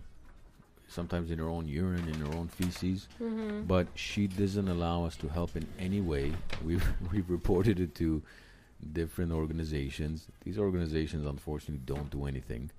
Um, but we don't want to just you know leave her. Technically, we can because she's she, she's she's a huge issue. But I mean, people like this who don't have family, it, it's unfortunate. You know, she's a homeowner, so she's not qualified for certain things, s- certain state benefits. Um, but she's yet she doesn't want to leave her home, so she's she's pretty much living like a homeless person inside of her own home, and we're trying to do our best to take care of her, so that she doesn't end up hurting herself and killing herself at the end of the day. But if I wanted to go through the process of getting conservatorship over her, uh, well, I wouldn't be the conservator. We would be the It would court be a appointee. CAC, a court appointed Yeah. conservator. Yeah. Um, it's a process. By then, she won't. She won't even be around. Um, I mean, there's like sped up ex parte ways of getting But- it, but yeah, it's a very sad situation. That's why you got to get all your yeah. like Moral if you of get the it in yeah, order. Yeah. Moral of the story is Then get you've your ducks the in person. order. Yeah, You- you've yeah. picked the person who's going to be there when you can't do it on your own, and then you can put whatever you want. and it's like not make only sure my one hair is person. blow I had dried. like or, five names. I actually went through and filled out every name. Like, if this person's not available, Yeah, you get next. to choose next and next. Yeah. Let's see. And then the lives that we live nowadays, you, you got to be careful who you're putting as the main person carrying out that trust. If like for me and my wife, we sat there for a few days just thinking about if we're both gone, who do we live in charge? You know, it's a really difficult decision. It is. Did you guys argue about it? No, no. Luckily, after 20 years, we know who we trust at what percentage, right? right. What percentage? Oh, Uh-huh. look at these guys. Definitely. so Definitely. Specific. Uh, Harut, sure, go ahead with your client attorney joke. We'll try to read it in a funny manner as much as we can. Let me ask you this while Armin's sifting through the questions. Uh, I have a client who I sold a property to last year. I've been trying to tell this guy to put his property in a trust. Mhm. He's like, I'm not married. I don't have any family here. I don't have any siblings. My parents died a long time ago. And he's in his mid to late 60s. What, hap- what happens in that case as far as. There's always somebody, guys. I know everyone says I don't have family, but there's always a cousin who comes out of the woodwork Yeah. when they hear How's that some- po- uh, possible? So I'll tell you usually, usually There's a it'll fourth cousin somewhere, Yeah. right? somewhere, somewhere there's a family member who will come out of the woodwork. That's at least that's been my experience. It's very what's rare. what's where the it goes to statute the on state. that, though? What do you mean? As far as like, okay, like let's say, for example, they can't find anybody. So it literally like if you look at the if you look at the pers- like uh, prin- principle of representation like the heirship list, it literally goes through like grandparents, aunts and uncles, cousins, cousins' kids, and then it like ricochets back to your grandparents' siblings, And then there. and it goes down. And when you're done with the order, it goes to in-laws. So it's like eh, there's not never no one. There's always someone, but it's very rare that it escheats to the state. So basically, that client who refuses to put it under a trust or whatever, his should donate it. third cousin might basically be getting a phone yeah, call one day. Yeah, yeah. I get calls like that all the time where it's like, oh, it's my neighbor or it's my friend, and I've been helping him. I one of them was like shocking. It's like, oh, she's my next door neighbor, and I'm investing two hundred thousand to build an ADU in her backyard, and she promises that she's going to leave the property to me. I'm like, no. Um, That's not the You're you're smartest not thing to like do. that's not. Wow. You're They- getting bamboozled. I'm Can I be your neighbor? investor like that. Damn. Can you Yeah. send them my way? But you, some and they're people and they're also. well the, then they're like oh well can you can we write the trust for the person like if you take someone like your neighbor who's elderly like over the age of 65 and you take them into the attorney that's a form of elder abuse you Yeah. can't you can't do that someone will come out of the woodwork and they will undo what you've written in that trust so you have Just to sign here, Grandma. there's laws that's to all you gotta protect there's laws just- to protect these elderly Yeah. people like it's a sad situation Well, There is, but then it. The, by don't the think it time works you, By great, the time you go through the process, that's the thing. It's it's. I don't know.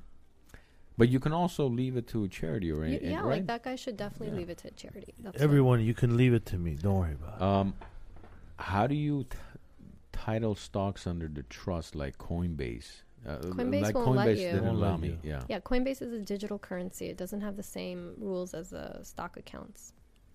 You need a digital Yet. estate plan for that. Yet. Yeah, they're very behind. See, that's the first time I've heard somebody say that they're behind. They are. They're behind when it comes to. If you call up Coinbase, they'll say. Um, they'll, actually, they'll follow your estate planning, but the rule in California is you need a digital estate plan. See, I mean, uh, everything crazy everything is moving Yeah. towards that now. Digital currency, digital currency. Yeah. I, one of the, I, who was it? An NFL player got paid in Bitcoin as well. Portion of their A portion of it, yeah. Yeah. Turned out to be the top I, pl- I paid do, I do not or- accept Bitcoin. No? You don't? No, I Are would you s- love to get accept. I would love to accept. You could start accepting. I know attorneys who do. I do. That's fine. You do. But only Bitcoin. None of Oh the yeah, like, of course, none No, of the real cur- lineage Oh, not don't- Dogecoin. You don't, Dogecoin. you don't take hot or The other ones, I'll pay you But fifty speaking million of, in Tron. but like, be careful with digital currency because, especially if you have, um, like, you've extracted your coin and you have it, uh, like, just with the skew or whatever, like you've printed it or whatnot. You don't hold it in a in a wallet anywhere or with Mhm. the a servicer. digital wallet. We 'Cause learned about that. Yeah, like some people will put it in their safety deposit box. Like, be careful because if we can't access your safety deposit box, or the no right person doesn't get access to it, or they But do and they're just like, "Ooh, that's okay." a tough one. Thank you. You've got No Google record. authenticators and right all these different, I mean, layers of security. Yeah, but if you don't have a digital estate plan, they won't give you access. The Hmm. default. Eh, They'll need a court order. Christina had a question about 401ks. What did she ask? Christina, this is not a tutorial This tutorial is a different session. Christina.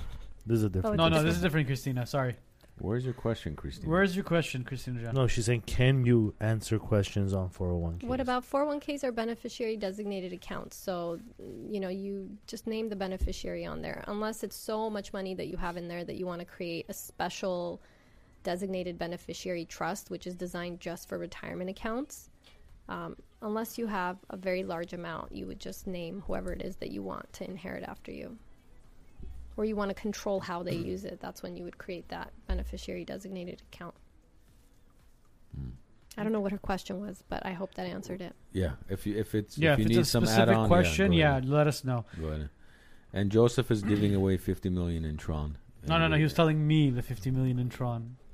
I know, but he's giving away 50 million. in Shit, I'll Tron. take 50 million in Tron. I'll Yeah. take any sort of currency right Not- now as far as crypto. What happened to XRP? Did you hear about that? They won the lawsuit. Yeah. yeah. Remember, we told you to hold on to it. I'm sorry, still. But his crypto okay. guys told him to sell it. Those ex. So did you get rid of them? I did get rid of it. Yeah, You're he's not gonna the regret it. brightest. No. You're gonna Hmm. regret it. I he made promise you. 47 million dollars in Tron after that okay, yeah. transaction. Armina's like, I don't know anything about crypto. No, I know things about crypto. I just Nobody knows I've- anything about crypto or stocks. Trust me.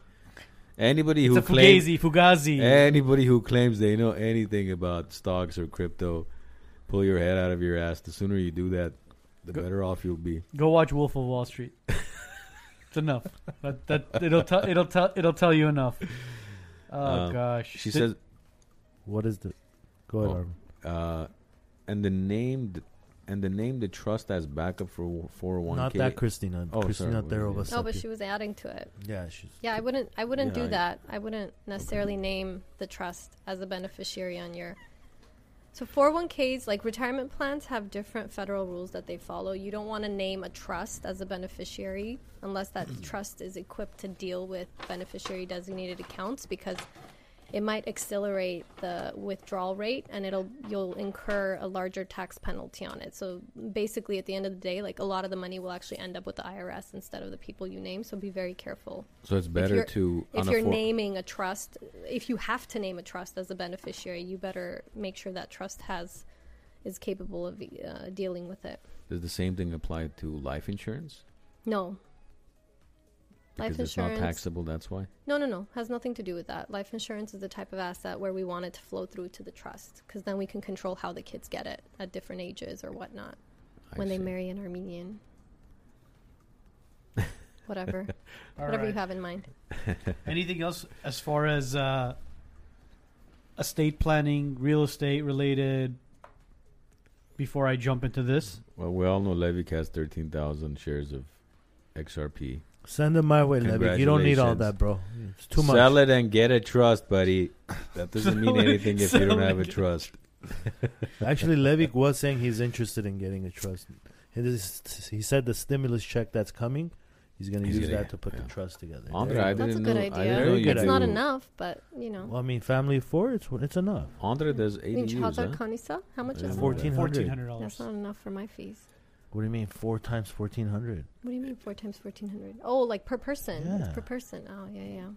I Oh, thought I didn't know he had other people. I thought it was the- just him. if you go on our website, the coupon code put Wise Nuts. Yeah, do you accept uh, coupon codes? We had actually Dr. Vachik was asking about that. if you mention the wise nuts, you get You put a coupon code of Wise Nuts and a finger pops. Go watch the episode. oh, you pay double. It'll redirect you to our Facebook page. Could you imagine? It's like go to Armin Bazikian's website, click on the Wiseness link. It'll redirect you back to this podcast. it's like everybody's waiting for the climax, and it, it'll just bring you back here. Oh my god. Uh, really interested would. this. Anything before I get into this? No, it looks like uh, we answered everybody's questions. So we want to thank you for this. Armin actually brought something uh, It as was a either gift. that or alcohol. Yeah, that's what the, John asked. What alcohol did your guest bring? I we didn't said bring alcohol. she did even better this time, John. She did. Uh, she brought us something very, very interesting, and it actually, uh, I had no idea that uh, she was involved in, or basically runs and owns Tutak. Yeah. Um, the That's first an time, interesting name. yeah, the first time I saw this was uh, Araxia Karapetyan uh, uh, DM me on on IG, and she said, "Your daughter would love this. Uh, I think you should look into it." And uh, I was like, "Oh wow, this is interesting." And He just wanted to throw in as- that as soon- comment, by the way. I that love Araxia. celebrities message Yeah, him and say, Araxia messaged me, bro. The other day, George Clooney said, "This tequila, you will love it with the tacos you're having Friday." absolutely, Magic Johnson, So this guy And is such a. the And best as- sales guy I've ever ran and as soon as I saw Tutak, I was like, Yes. "Wow, okay, this is it's genius marketing uh, for the Armenian for the Armenian community." Haina darts. yeah. Edith, Edith will be proud. Yeah, Haina das, literally. Um, Tutak in Armenian basically means parrot, uh, and to talk. yeah, and to talk, basically to speak. Uh, It's a so- beautiful name. Thank you. I hadn't- very well thought out. I didn't realize that's what it was until I saw it. Yeah. So I mean, in essence, the the whole thought about uh, the process behind this is basically what a parrot does. You say something and you repeat it, and basically, th- I'm gonna, probably going to be using this along with my daughter because She's Gonna love it. yeah, You're I gonna wanna That learn? Age. of course, man. Yeah. man. Do you know how to say octopus in Armenian? No. No, in There you go. Armenian, Hold You will on. now. we don't have octopus in Do you Armenian. read Armenian? I my Armenian is like well, a- read the English. You Okay, don't no, have to- I, I can read Armenian. Well, you don't have to. That's the thing with us. No, it's like yeah, we're, see? we're So- four parents who are illiterate in Armenian. Yeah, so she has it It's in okay. English, and then it's in Armenian, uh, Armenian letters, Armenian font, and then obviously it's in the Armglish, which is basically What we're all used to. what we're all used to as far as texting That's each other and all great. that It's called stuff. Latin letters. So, or, or That Latin. works So, too. uh, how the hell would you pronounce this in Armenian? Utvotnuk. Ut- Like vot- ut votani. Votani, Kentani, Ut- ut But Shushanik says utotnuk. No. Thank you, Shushan. no. Another another bomb ass female Esi- attorney. Esi So How These many female attorneys are you? Man. we follow each other everywhere. She's Hovannes Markarin's wife? yeah, Okay. lemon law attorney. Yeah. So basically, it's this so these is are these are we came up with this during the war because we were trying to figure out ways to like Help. make money. Yeah, we were trying to find ways to like raise wait a minute. money. This was before the war. that we made that we launched our company before the war right but we made the flashcards in response to the war because we were trying to figure out ways to raise money something we could sell at all these fundraisers so we raised about $13000 selling these flashcards and then we rounded it off to 15 and we donated it um, but we made them like you know immediately these are the second launches these uh, you had this in. Western Armenian and We and just Eastern launched, yeah. We Let just we one. had it in Eastern Right. Armenian, and we just actually um, on actually today opened up. we launched the Western Armenian version of it, Utvotnuk. And we're launching Western Armenian uh, language classes um, in about a month. So online. so we teach Armenian online. It's not about flashcards, but these flashcards certainly help. This is if you want to just so you do say it you with your teach kids there. Armenian online. Let me ask you about this. So Ah. the educators are from Abgusht. Armenia, Mhm. and majority. Do they have Abgusht in there? go go to um, go to yeah. I had our Pesa in there, Yeah. Kanye, but Et Now- dan der yet, yeah, but now, now I have to now I have to revise it because he's divorcing like- him. Yeah, Kanye. Are you serious? I want to see it. That's hilarious. yeah, Kanye. Christina thinks well, Whatever helps she, people. She suggests all the female attorneys should all come on the wise nuts. Oh, all That's gonna be- together. Oh, they can't handle honestly- That's too much estrogen. Listen, we have to have our gala, bro. Oh, yeah, that'd be course we will. fun. It's gonna happen. It's not We're- gonna be a gala. It's gonna be a picnic. It's gonna be yeah. Uh, Christina Four wants to be on the podcast. with Yeah, we all can- the All other females. female, yeah, Oh. and all f- female. That's a good idea. Well, what we'll do is we'll invite all the female attorneys. We'll step away. You guys will just go we at We'll should, go right Christina, behind we'll you. just do our own podcast. Change this to the, the view. No, no, no. We could put wise nuts female. Well, you can't say nuts. You, can't say have to nuts, say though. wise, oh, What? Wise estrogen. Wise eggs. wiseries, Wise eggs. Wise. ovaries, Wise- wiseries. it's the wiseries show. Would that make sense? makes sense. Yeah. I was in. Let's uh, see if there's a wiseries in there. Is there? Are we in here? No, we're not. Are we? No. It's just- You You're not in there. well, shit. We're on people's shirts nowadays. Why Yeah. not on Why flash? can't we This is it? this is genius Okay, because so amazing. so let me explain what's Sure, happening sure. here. Sure, So, we got carried um, away. here. my my husband and I obviously we have kids. You know you know what happens with kids here in in like LA or just out of Armenia in general. They you haven't reached this point yet. You will in the next two years because I think your daughter's what like three. my daughter speaks English to me now. How old is she? Three. Okay. So when they reach kindergarten, they go from if they were speaking in Armenian at preschool and at home, Mm-hmm. they go from speaking Armenian to like overnight speaking English and forgetting Mm-hmm. Armenian. Did, your kids are older, huh? no, no. How old No, are they? these Two, kids are two and younger a than half my and kids. one. Okay, so right around the age of like four or five, they're gonna come home one day and not know any Armenian, and you're gonna be like, "What happened? You were so robbies in preschool.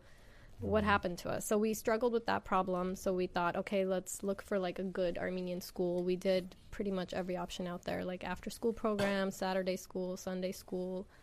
Um, and then and then I said F it. Like nothing works for the kids here because the courses are not designed for kids here. Like they go into kindergarten, they sit on a rug, they sing and dance and they learn the alphabet and English words. And then they go into an Armenian classroom where they have to sit for like two hours and not move and listen to this really strict teacher. Um, it's not play based, it's not an environment that is inviting. They end up hating it. If any of you guys, did you go to Armenian school? I was signed up and never showed Oh, up. I played you, basketball. You probably hated like waking up Saturday morning just to go to Armenian school. You probably disliked your teacher. It we was like a chore. we had it during the school year. you had it was after school. After school, Yeah, like they still have that program you- either Glendale. Monday, Wednesday, or Tuesday, Thursdays, and that was it. Yeah, they still have that program. So, so I thought, you know what? Like, I had done Birthright Armenia, where I volunteered Armenia before law school How for a few that? months. It was amazing. I recommend it to everyone. So I thought, like, let me figure out a way to bring jobs back to Armenia. So we came up with to talk Armenian. Um, the purpose is number one to obviously teach Armenian to kids in the diaspora in a way that they'll understand and learn. So the curriculum we wrote for kids here. Um, it's specifically written curriculum. It's very play based for the younger kids and like STEM based for the older kids. Um, and the teachers are all in Armenia. Like, we only hire teachers in Armenia that are very experienced, they're professional, and they're educated, and they're all young. So, like, you have a nice 25 year old fun person teaching you Armenian, not to discriminate against, like, older anyone people. that's older. Now, now I John's see, gonna I, want to I- learn. I see a, I My- see a my kids- problem here. This is not in Hainadarts Armenian. Yeah, we should come up It- with a pa- Hainadarts pom- version. Pomidor, uh, pomidor says lolik. Varung says there's supposed to be khiyar. I thought I thought a pepper was bibar. I don't know what Biber. that is. Uh, this is supposed to be Biber. ba- this is supposed to be Biber. badrjan. This is supposed to be uh, kartol. It's Emma, kartol. you could cross it off and put the well, Hainadarts that's one of the things we did is like we include little clear stickies because we get so many complaints by people that are like, "That's not what Okay, I say how in do my you- house." how- I'm like, how just do you- cover it up. How do you pronounce These are the proper- kukuruz?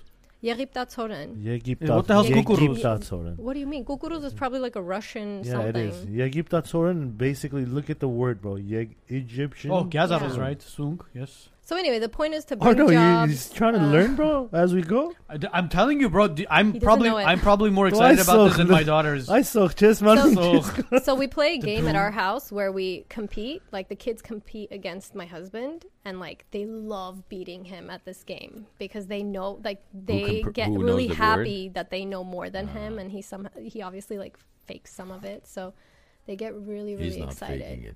Faking it. no, Some no. of it he's This not. guy I, I won't- call it. This guy won't let his daughter beat him. yeah. The only thing he fakes is We're not mentioning our family shows today. You know what I'll do? I saw Patarakal. You have to hear how my Eileen says Patarakal. Changal. No. I think I think I need a Hainadar's version of this just for like wise nuts edition. Hold on. Is it Sartsaran or Sarnaran? Hey, can you guys? Sarnaran, but what, why do we call it Sartsaran? because you're Hainadar's. Uh, Yeah, Sarnaran is the right word. But anyway, the the point is we want to like give jobs. So we we get these teachers, we pay them like like really good rates for what they're doing, and most of them work for us as like a second side hustle. So they'll do like uh, ten hours of teaching with us, and then they go off and they do their regular job at a regular school. So it's like good supplemental income for them, and then we get obviously good education for the kids, and then we give back a portion of the proceeds. We we do different projects throughout the year. And an Armina f- just Um, for the parents we're like the out there. Toms. We're like doing a Toms model. So Perfect. our I goal is to do different this, projects. man. This I is amazing this. uh, uh, for the parents out there that might be interested in those Armenian lessons. Like I have a private tutor that comes to my house for To the do kids. the Armenian, yes. yeah, we've done that too. What is the difference as far as having? Because my kids are used to learning the online thanks to Yeah, the yeah. pandemic. Everything they're doing is online, except for the Armenian, it's in person, right? So if we transition that to online, are we gonna see a difference in any aspect of I, it? like our program, so we have kind of like two roads that kids take. So we have conversational, where the the biggest problem that we see with parents, and I talk to so many parents, their kids just don't talk back in Armenian, but they're completely fluent. They understand everything. They'll understand everything, but they'll respond to you in English. I have p- parents calling me that are telling me their kids went through like five years of the after school Glendale program. They know how to read and write, but they cannot speak a sentence of Armenian. So if you ask them to, they won't be able to respond in Armenian. Or it's very broken. Or if they read, they could read an entire paragraph in But they don't know Armenian what they're beautifully. reading. But if you ask them, like, "Hey, what was the topic?" they will not know. So that's like a serious conversation problem. That's the so transition. That's the stage I'm at today. Yeah. After seven, eight months of tutoring, they they write better than me. They read better than but me. But they can't talk. But they can't speak. So one of our so our main course, like our claim to fame, is our conversation. co- That's why we're called to talk. Like I don't want to raise linguists. I don't give a if my kid knows how to read and write. I want to make sure they speak Armenian, and then we'll attack the issue of reading and writing later. So one of the big things that we're trying to do is encourage kids to talk Armenian. We have the reading and writing course too, but most parents, the problem is the talking. yeah. So we have we have kids that know how to read and write, but they take our talking course.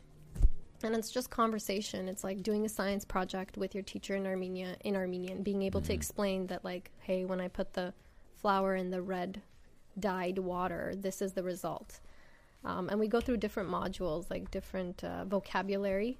So where And we also they- have an adults class, guys. We just launched adults in February. Like we're moving really, really fast, which is like I don't know what I'm gonna do with my day job. Can you give us like a small breakdown of what people Christina's can gonna have to take over my law firm. as far as pricing for those online courses? Yeah, Not for adults. It's online. Like it's all online. If you go to our tuition page, you'll see kind of like a three block breakdown. So if What it's, is the page called? so it's called tatakarmenian.com. Dot com. so and- the, and if the you go name to- to talk, I love it. But Thank you. don't you think you should have two O's? To No. talk? No. No. no, because No. because, because I've po- trademarked that term, so no, I How? can't do that. yeah, no, not only that, this is the No, it correct makes way sense. of doing it because it's to talk. No. Does mine make we're sense? doing a we're doing a play on O's? English words. Like it's a Why? play on words. The So we're playing around animal with. because you're talking about the bird to talk, No. right? no, no, no, no, no, no. We're it's doing to a play talk. on English words. See, look. Th- Yeah. Here's the thing. the The sound is Armenian, Nah, but the Tutak- words are to talk. to talk is basically trademark. But look what it, it- the total thing says. It says to talk, to talk Armenian. Armenian. Eastern. And basically, this is the Eastern version of Yeah. it. And the Western version, obviously, you guys have that as well. We well. have the This- Western. this yeah. is genius. This is bro. seriously genius. Like hon- honestly, I think you. I'm gonna have more fun with this. I think my, my kids are gonna be starting. So we have we have uh, flashcards, and Uh-huh. I didn't bring this because I didn't I, I didn't know like if your kid was old enough, but I'll bring that next time. Um, I'm like inviting myself back. no, you're welcome back. But we we've translated like the most popular kids books into Armenian, and there's stickers. So if you have Goodnight Moon at home, for example, what Uh-huh. books do you have at home? What's your daughter's favorite book? My daughter's books are like all are American. they? Are all Yeah, in- yeah, yeah. It's What like are they? It's like the her the main one she reads is like it reads that we read to her. Sorry, is uh is a Mother Goose book where it What's has your What's your daughter's favorite books? Armand, what is she like? What do my they Son. like? My boys. two sons. What do they like to read? Like How do you Goodnight- know they're boys, bro? Don't say they're boys, okay? my boys are into cars and trucks. Okay, so like we to have like llama llama red pajama good night good night construction site like Yeah. all of these like good night moon all of the popular ones that all the kids like we translated them. They're stickers. You peel the sticker you stick it on your book you have at home. So you have english that's in the book. You have armenian written in armenian and you have transliterated armenian for parents who don't speak art like who don't read it but they want to speak and tell a story in armenian so they can really read it to them and then when your kids are learning armenian how to read and write instead of reading a dashnak chigitam inch in armenian they go and they read these books that they loved that they already know the background story As a kid, basically, yeah. Yeah, so they're already familiar with the story. So when they read it, it makes it really like my son reads "Good night, good night." Uh, my son reads like "Dragons Love Tacos" in Armenian, but he doesn't know how to read Armenian. But he reads it in the English. But English. he reads it Armenian in the Eng- well, so he's just learning his letters. So now he oh. tries to read it in Armenian, and when he has difficulty, he He'll just- piggybacks off the. That's a great way of helping an Perfect. adult learn how to read Yeah, the damn yeah. thing too. That might work for us. I think so. For If you you if you know Armenian, but you're you Yeah, want to that's true. practice, you So should you know how to definitely read buy and it for the write? kids.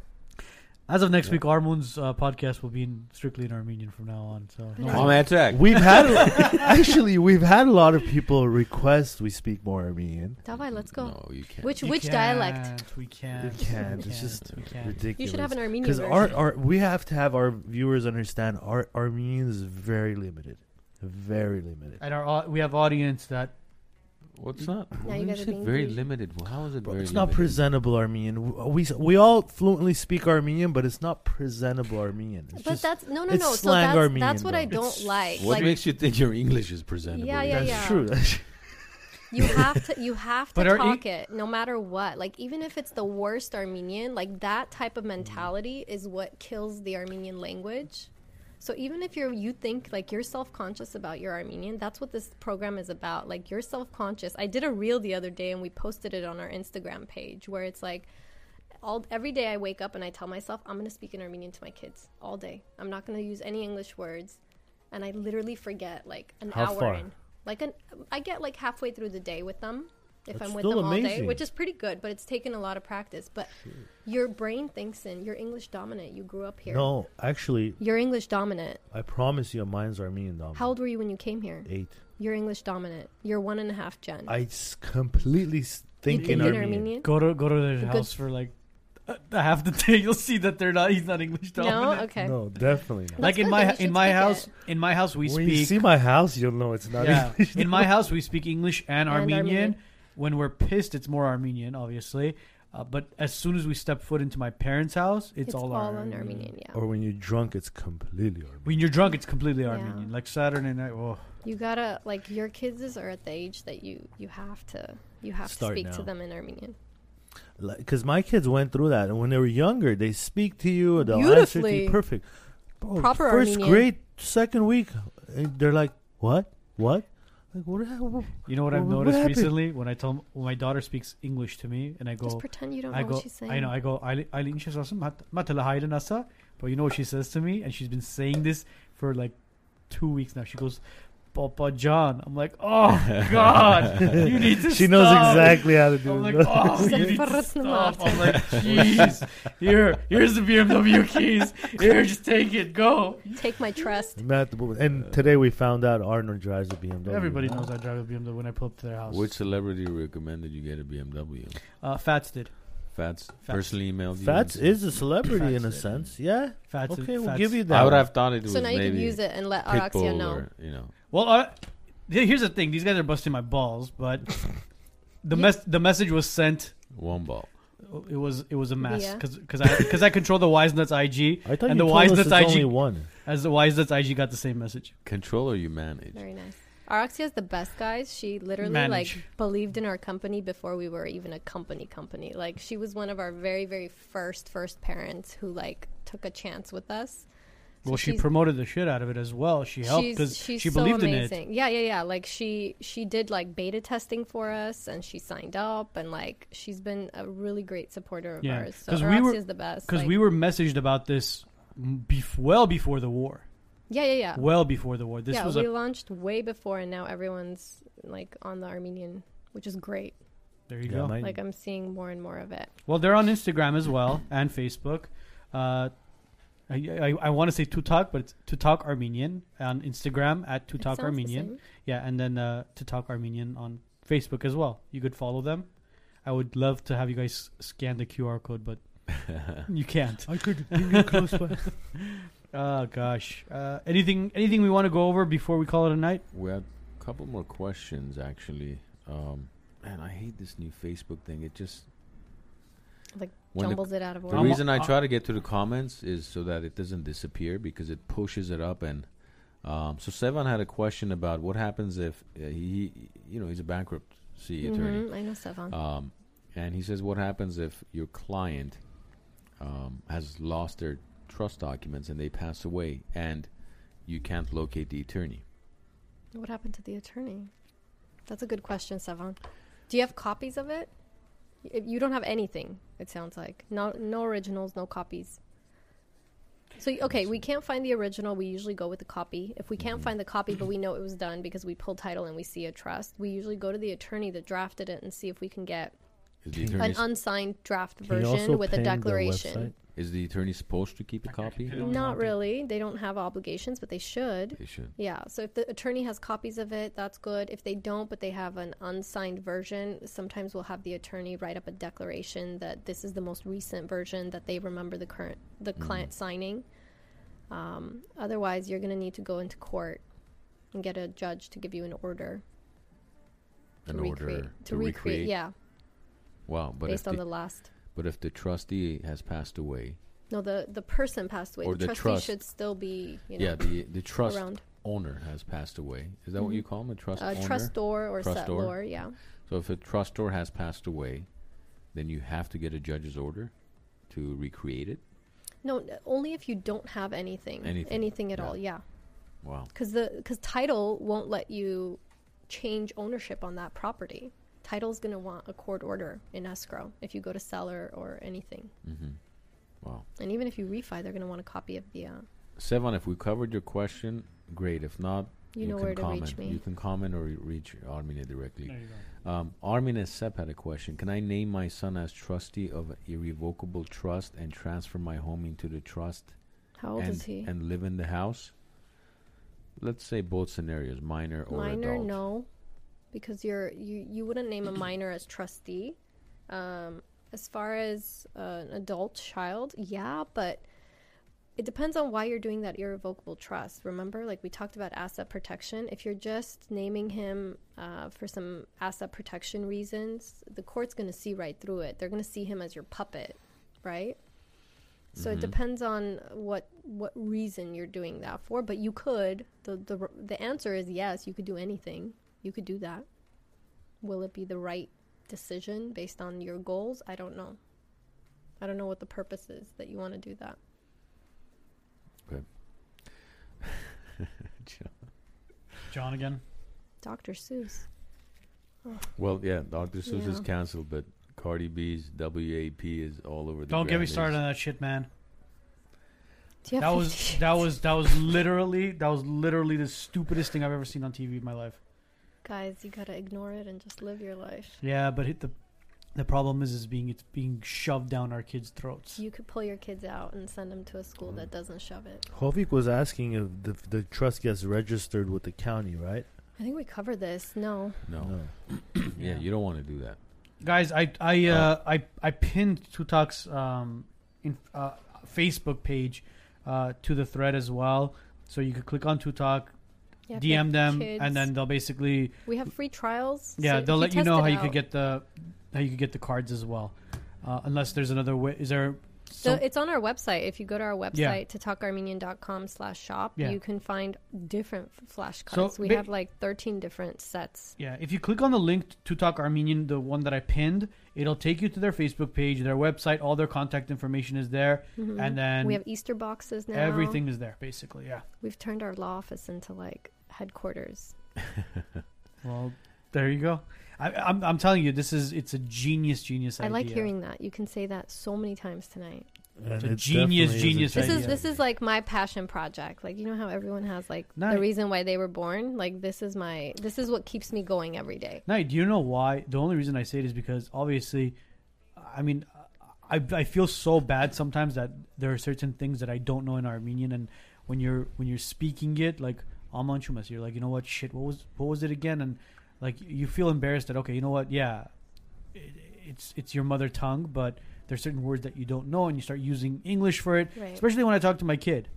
But now with something like this, this is something where you know baby steps. It'll help you kind of uh, you know refresh the gears as far as remembering certain words and everything, and not use the English dialect. Turn it into Armglish at home. I hope a lot more people listening today will put their kids through your program. Even if it's not our program, like just keep, Even the cards. keep the Armenian, yeah, like keep the Armenian going because it's such an important part of Ye- keeping our culture going. And you said your tutors are from Armenia, so They these people there. they will have actually to live there for me to hire them. perfect. So literally, So that'd be great, and that's another way to help our fellow Armenians back home. to make income. What was there, yeah. Urjan saying? How many registered languages were there in the world? Fifty something, right? I forgot what the number was exactly. Fifty something. Registered languages, like official languages. Fifty-seven thousand. No, no, no, no. what about it? Yeah, yeah, yeah. Not not fifty seven, not fifty six, Okay, six, I was bro. like fifty-seven. it was like he was like an Armenian is like one of them as far as like an actual An lang- official an official official language, and and Western and- Armenian is going extinct. and we're one country, and we're one country. So I mean, to keep the language alive is is a very very very important honestly, thing. there's a lot of languages that stem from Armenian that just we're not talking about it. But that's history. Let's not get into it. We'll talk about Jake- that later. Jake says yesterday I became a sponsor of an Armenian literature foundation that will oh, be Oh, wow. translating Armenian authors to English, German, French, and Spanish. That's, That's awesome. great, Jake. I Good love job, hearing that. yeah. Yeah, we we we're trying to do that on a small scale, but not you know. There you go. Anything else? Armina, thank you. Appreciate you joining us And Thanks for having me, guys. Yeah, it was a very. It wasn't a sad show. Not at all. I mean, Informative. I think, like I said, in my this opinion, cute guy joined us at the end, Yeah, right? There you go. Uh, in my opinion, again, in my opinion, I think it was Humble. very edu- educational. Uh, we obviously all took a lot away from it. I hope our viewers, our listeners, our followers, everybody else took a lot away from it as well. You want to kind of cue the music before you ha ha ha on the comment? I, I saw that. Ha, ha, Well, ha. Um, I'm impressed with my vision. I can like. Armin read all also the had a question. She said, "Will trust be held to new Prop 19?" Oh, we didn't cover Prop 19. This was the big one. Do you want to do Prop 19 It doesn't. we- It doesn't matter um, whether you have a trust or not. Your your Prop 19 law changes apply to you. I know, like some people think that if they put it in a trust, Prop 19 changes won't apply. It doesn't matter. What is Prop 19? So, Prop 19 prior to February 16th, we were able to of this year. of this year, yeah. Uh, if a if a family came to me that had a house and like an investment property or two investment properties, if they died, I was able to transfer that house, the residence, to their kids without any changes on the property taxes. hmm And I was also able to transfer some of that investment into their kids' name without any property tax changes. So Prop 19 uh, was the proposition on the ballot in November that changed the prop, pro, uh, property tax rules. So now you can still transfer your residence to a child as long as they this is the the law change is that they have to verify and certify and we don't know what process they're going to have to certify through that they're using it as their residence. And then at that point they will keep the property taxes the same as what the parents were mm. paying So you So have to use it as a personal residence, have to not use Your it. primary income. residence. you have to use it as your primary and we don't know how they're going to verify like are they going to drive by in a year to make sure you're still living there is it dmv records like what's the deal Well, what if the person decides to, yes, I'm going to live in there? and then And a change it year and we don't know how their mind. long we don't know how long they have to live in there There's a lot of there's a lot of, ifs yeah ifs on that. But Prop. then Um, how do they pass a proposition but leave all the Beautiful ifs Calif- behind? welcome to california Thank you, legislature. They we lay- appreciate yeah, you they guys. lay the foundation and then they start screwing they it up clean even it up. more. Yeah, and then they clean up clean it um, up or screw it up. Well, I mean, 1.9 Try trillion to is about to Oh, get man. swept under They- the rug they- right now. I, I was not a fan of this whole Prop Prop 19. 19. why the realtor association is the one that funded it they paid like 50 something million whatever like Property million. taxes should be left alone. I mean, even if you send it, but you realize as a realtor associate member okay. like you funded the lobbying Here's the for thing: it I'm I'm not even a fan of my own association. you shouldn't be because they they screwed with middle class basically Big that's what time. happened with this Uh, like I, I've been I've been asked to be part of the board and stuff as far as with the Glendale Association as well, and I mean I would love to, but they need to just there there needs to be a lot of changes prior to. Uh, it's an all or none game with them yeah, hundred percent, hundred percent. either you're all in or none Yeah, but here's the thing: the, with the whole property taxes, the, the the economy will adjust itself as far as with taxes and stuff. There's so much money being wasted as far as uh, the property taxes that are collected today. Now, let alone oh they're going to raise it as far as when you transfer it over to somebody. Why do you give a shit? Wh- wh- What what is it to you who I transfer the property to, and why should the property taxes be raised after it's transferred, even though they're not living in it? I, I was I was I wasn't a fan of it. Well, Like, it affects it affects it affects middle class who have like a home and maybe like one or two investment properties because rich people who had multiple properties were they were already being reassessed for their investment I'm properties, it, it right? affects the lower class as it well. affects the low. No, no, hence at the most. It affects the lower to regular Middle. people, Yeah, regular 100%. people who have a home person, and yeah. maybe like one investment property. because they look at it this way. For example, a, a parent who had an invest who had a single family home and they basically were renting it out and they pass away and they give it to their son. I mean, there's people that it's unfortunate their income can't even pay the property taxes on it. break. Yeah. Yeah, and they say, "Shit, I want to keep it, but I can't because, you know, if it was under my parents' name, they were paying four thousand dollars annually. Now I have to pay fifteen thousand dollars annually, and I can't keep it. They have to sell it. Why? Why? because we need more houses on the market to We need kind better of roads, do an bro. equilibrium type thing with Are the real estate market. That's why they did it. I mean, if you want to get into And it, and if you, you really want to know, they use all that money for infrastructure. You know, all those new guys- bridges we have. You know that. well, that's how that. So that's the funny thing is like the way that the law was written. You had to do a double take to figure out how you wanted to vote. It was really tricky. Like even me, I read it and I was like, wait a minute, we're funding like homeless shelters. It's written in a way where it really goes to your heart, and you're like, oh, I'm helping a lot of people by voting yes on this. But you don't realize that you're actually Th- half of it doing a more harm. scam. half of it and it was written in a way where it said something about like outside california outside investors and companies well this law doesn't even apply to entities it applies to like literally human beings you have Yeah. to be a person for this to to take advantage of it so it doesn't apply to an llc out of state coming in and It's, So screw, it's screwed up a lot of shit. Well, so the, so, so, basically now uh, if you were to die you can you can transfer your residence as long as your kid certifies that they're going to live there any other property that you would transfer investment commercial whatever complete reassessment on that day's date of death value or date of transfer value So you've got property tax like purposes John only. that came up with this uh, proposition because if your parents are successful and you're too big of a screw up to pay even the taxes, you don't deserve the property. You're a freeloader. Mm, i don't know about that no. So the government deserves the taxes. That's what you're saying. okay, saying. if we're gonna talk about that, let's talk about one car getting when you buy a car. Oh, forget We've it. talked about that. it. Before. That thing is That's like just like ridiculous, bro. that's that's constant self rape, pretty much. I mean, wow, bro. No, How much it's- it's- money? yeah it's really make? it's really affecting just average like you know like It's your a, it- parents it's a it's a waste of tax dollar money. That's all it is. They're gonna you, again. You don't know where that tax money is going to. Yeah, I get it. We don't even know Uh, I, where I don't money. mind. I don't mind it going somewhere, but it's not. It's it wasn't written the way it was. It, it just they fed off of people's concerns about poor people and helping communities in California by stopping corporations. But it wasn't for corporations. It was designed to hold back lower and middle class people This- who are trying to get the- ahead with the like, reason why giving you a property as an investment. You know, the reason why this is gonna bug a lot of people and reverse. They're I hope it does. I hope it does. apparently when like when it comes to when it comes to a family, you know what? When the, when the parents in transfer something to husband and or to their kids, and then they have grandkids, and eventually that's supposed to go to their grandkids, and it's some sort of income generating property, and now the property tax went up, and their kids can't keep it, and they have to sell it. I mean, But Arno, let's just Nah, man. It let's- makes or breaks whether, It's- like during a trust stupid, bro. administration, when we're transferring to beneficiaries, literally the property taxes are a huge part in the beneficiary deciding whether they're going to hold on to that property or Oh, they're yeah. going to sell it, especially if they're out of state and Of they're not used to the crazy property taxes that we here. have. But again, like people that are relatively on the wealthier side, right? So first of all, that the previous law only allowed us to transfer up to 2 million in assessed value of other property.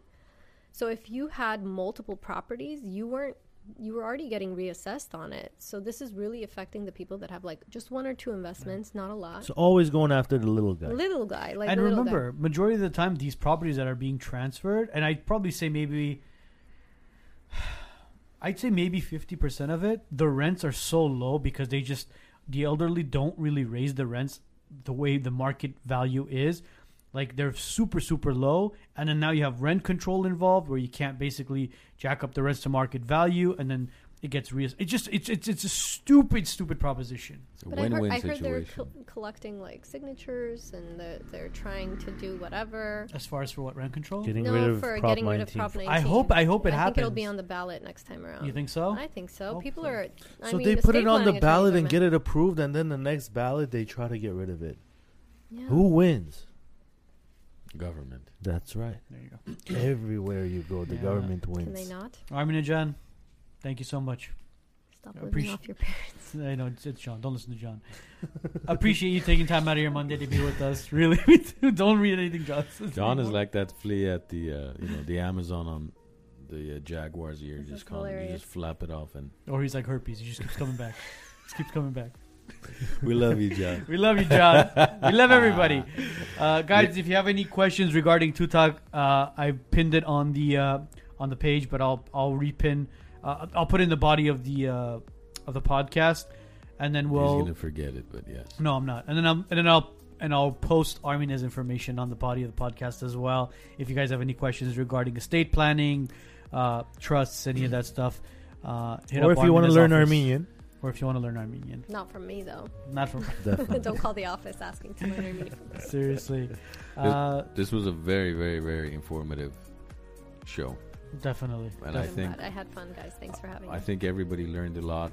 Share the episode, like I- like I said earlier. Share share the YouTube videos. Yeah, So- it'll be on YouTube tomorrow. It'll be on YouTube tomorrow, and then on Wednesday it'll be on uh, Spotify, iTunes, iHeartRadio, everywhere else. number one So- on Spotify. Number one on Spotify as That's of last right. week, baby. That's Number right. one Armenian podcast on Spotify, baby. Uh, thank you guys, every single one of you. I know you guys watch us live, and I know the support is there, and we and we literally saw it last week when we got that email that you know, number one Armenian podcast. And I want to thank every single one of you for this love, the support, and constant, you know, just feedback and just the love. What can I tell you? Uh, we'll see you guys next week. Have a great week. Have a great weekend. We'll see you Monday. Peace.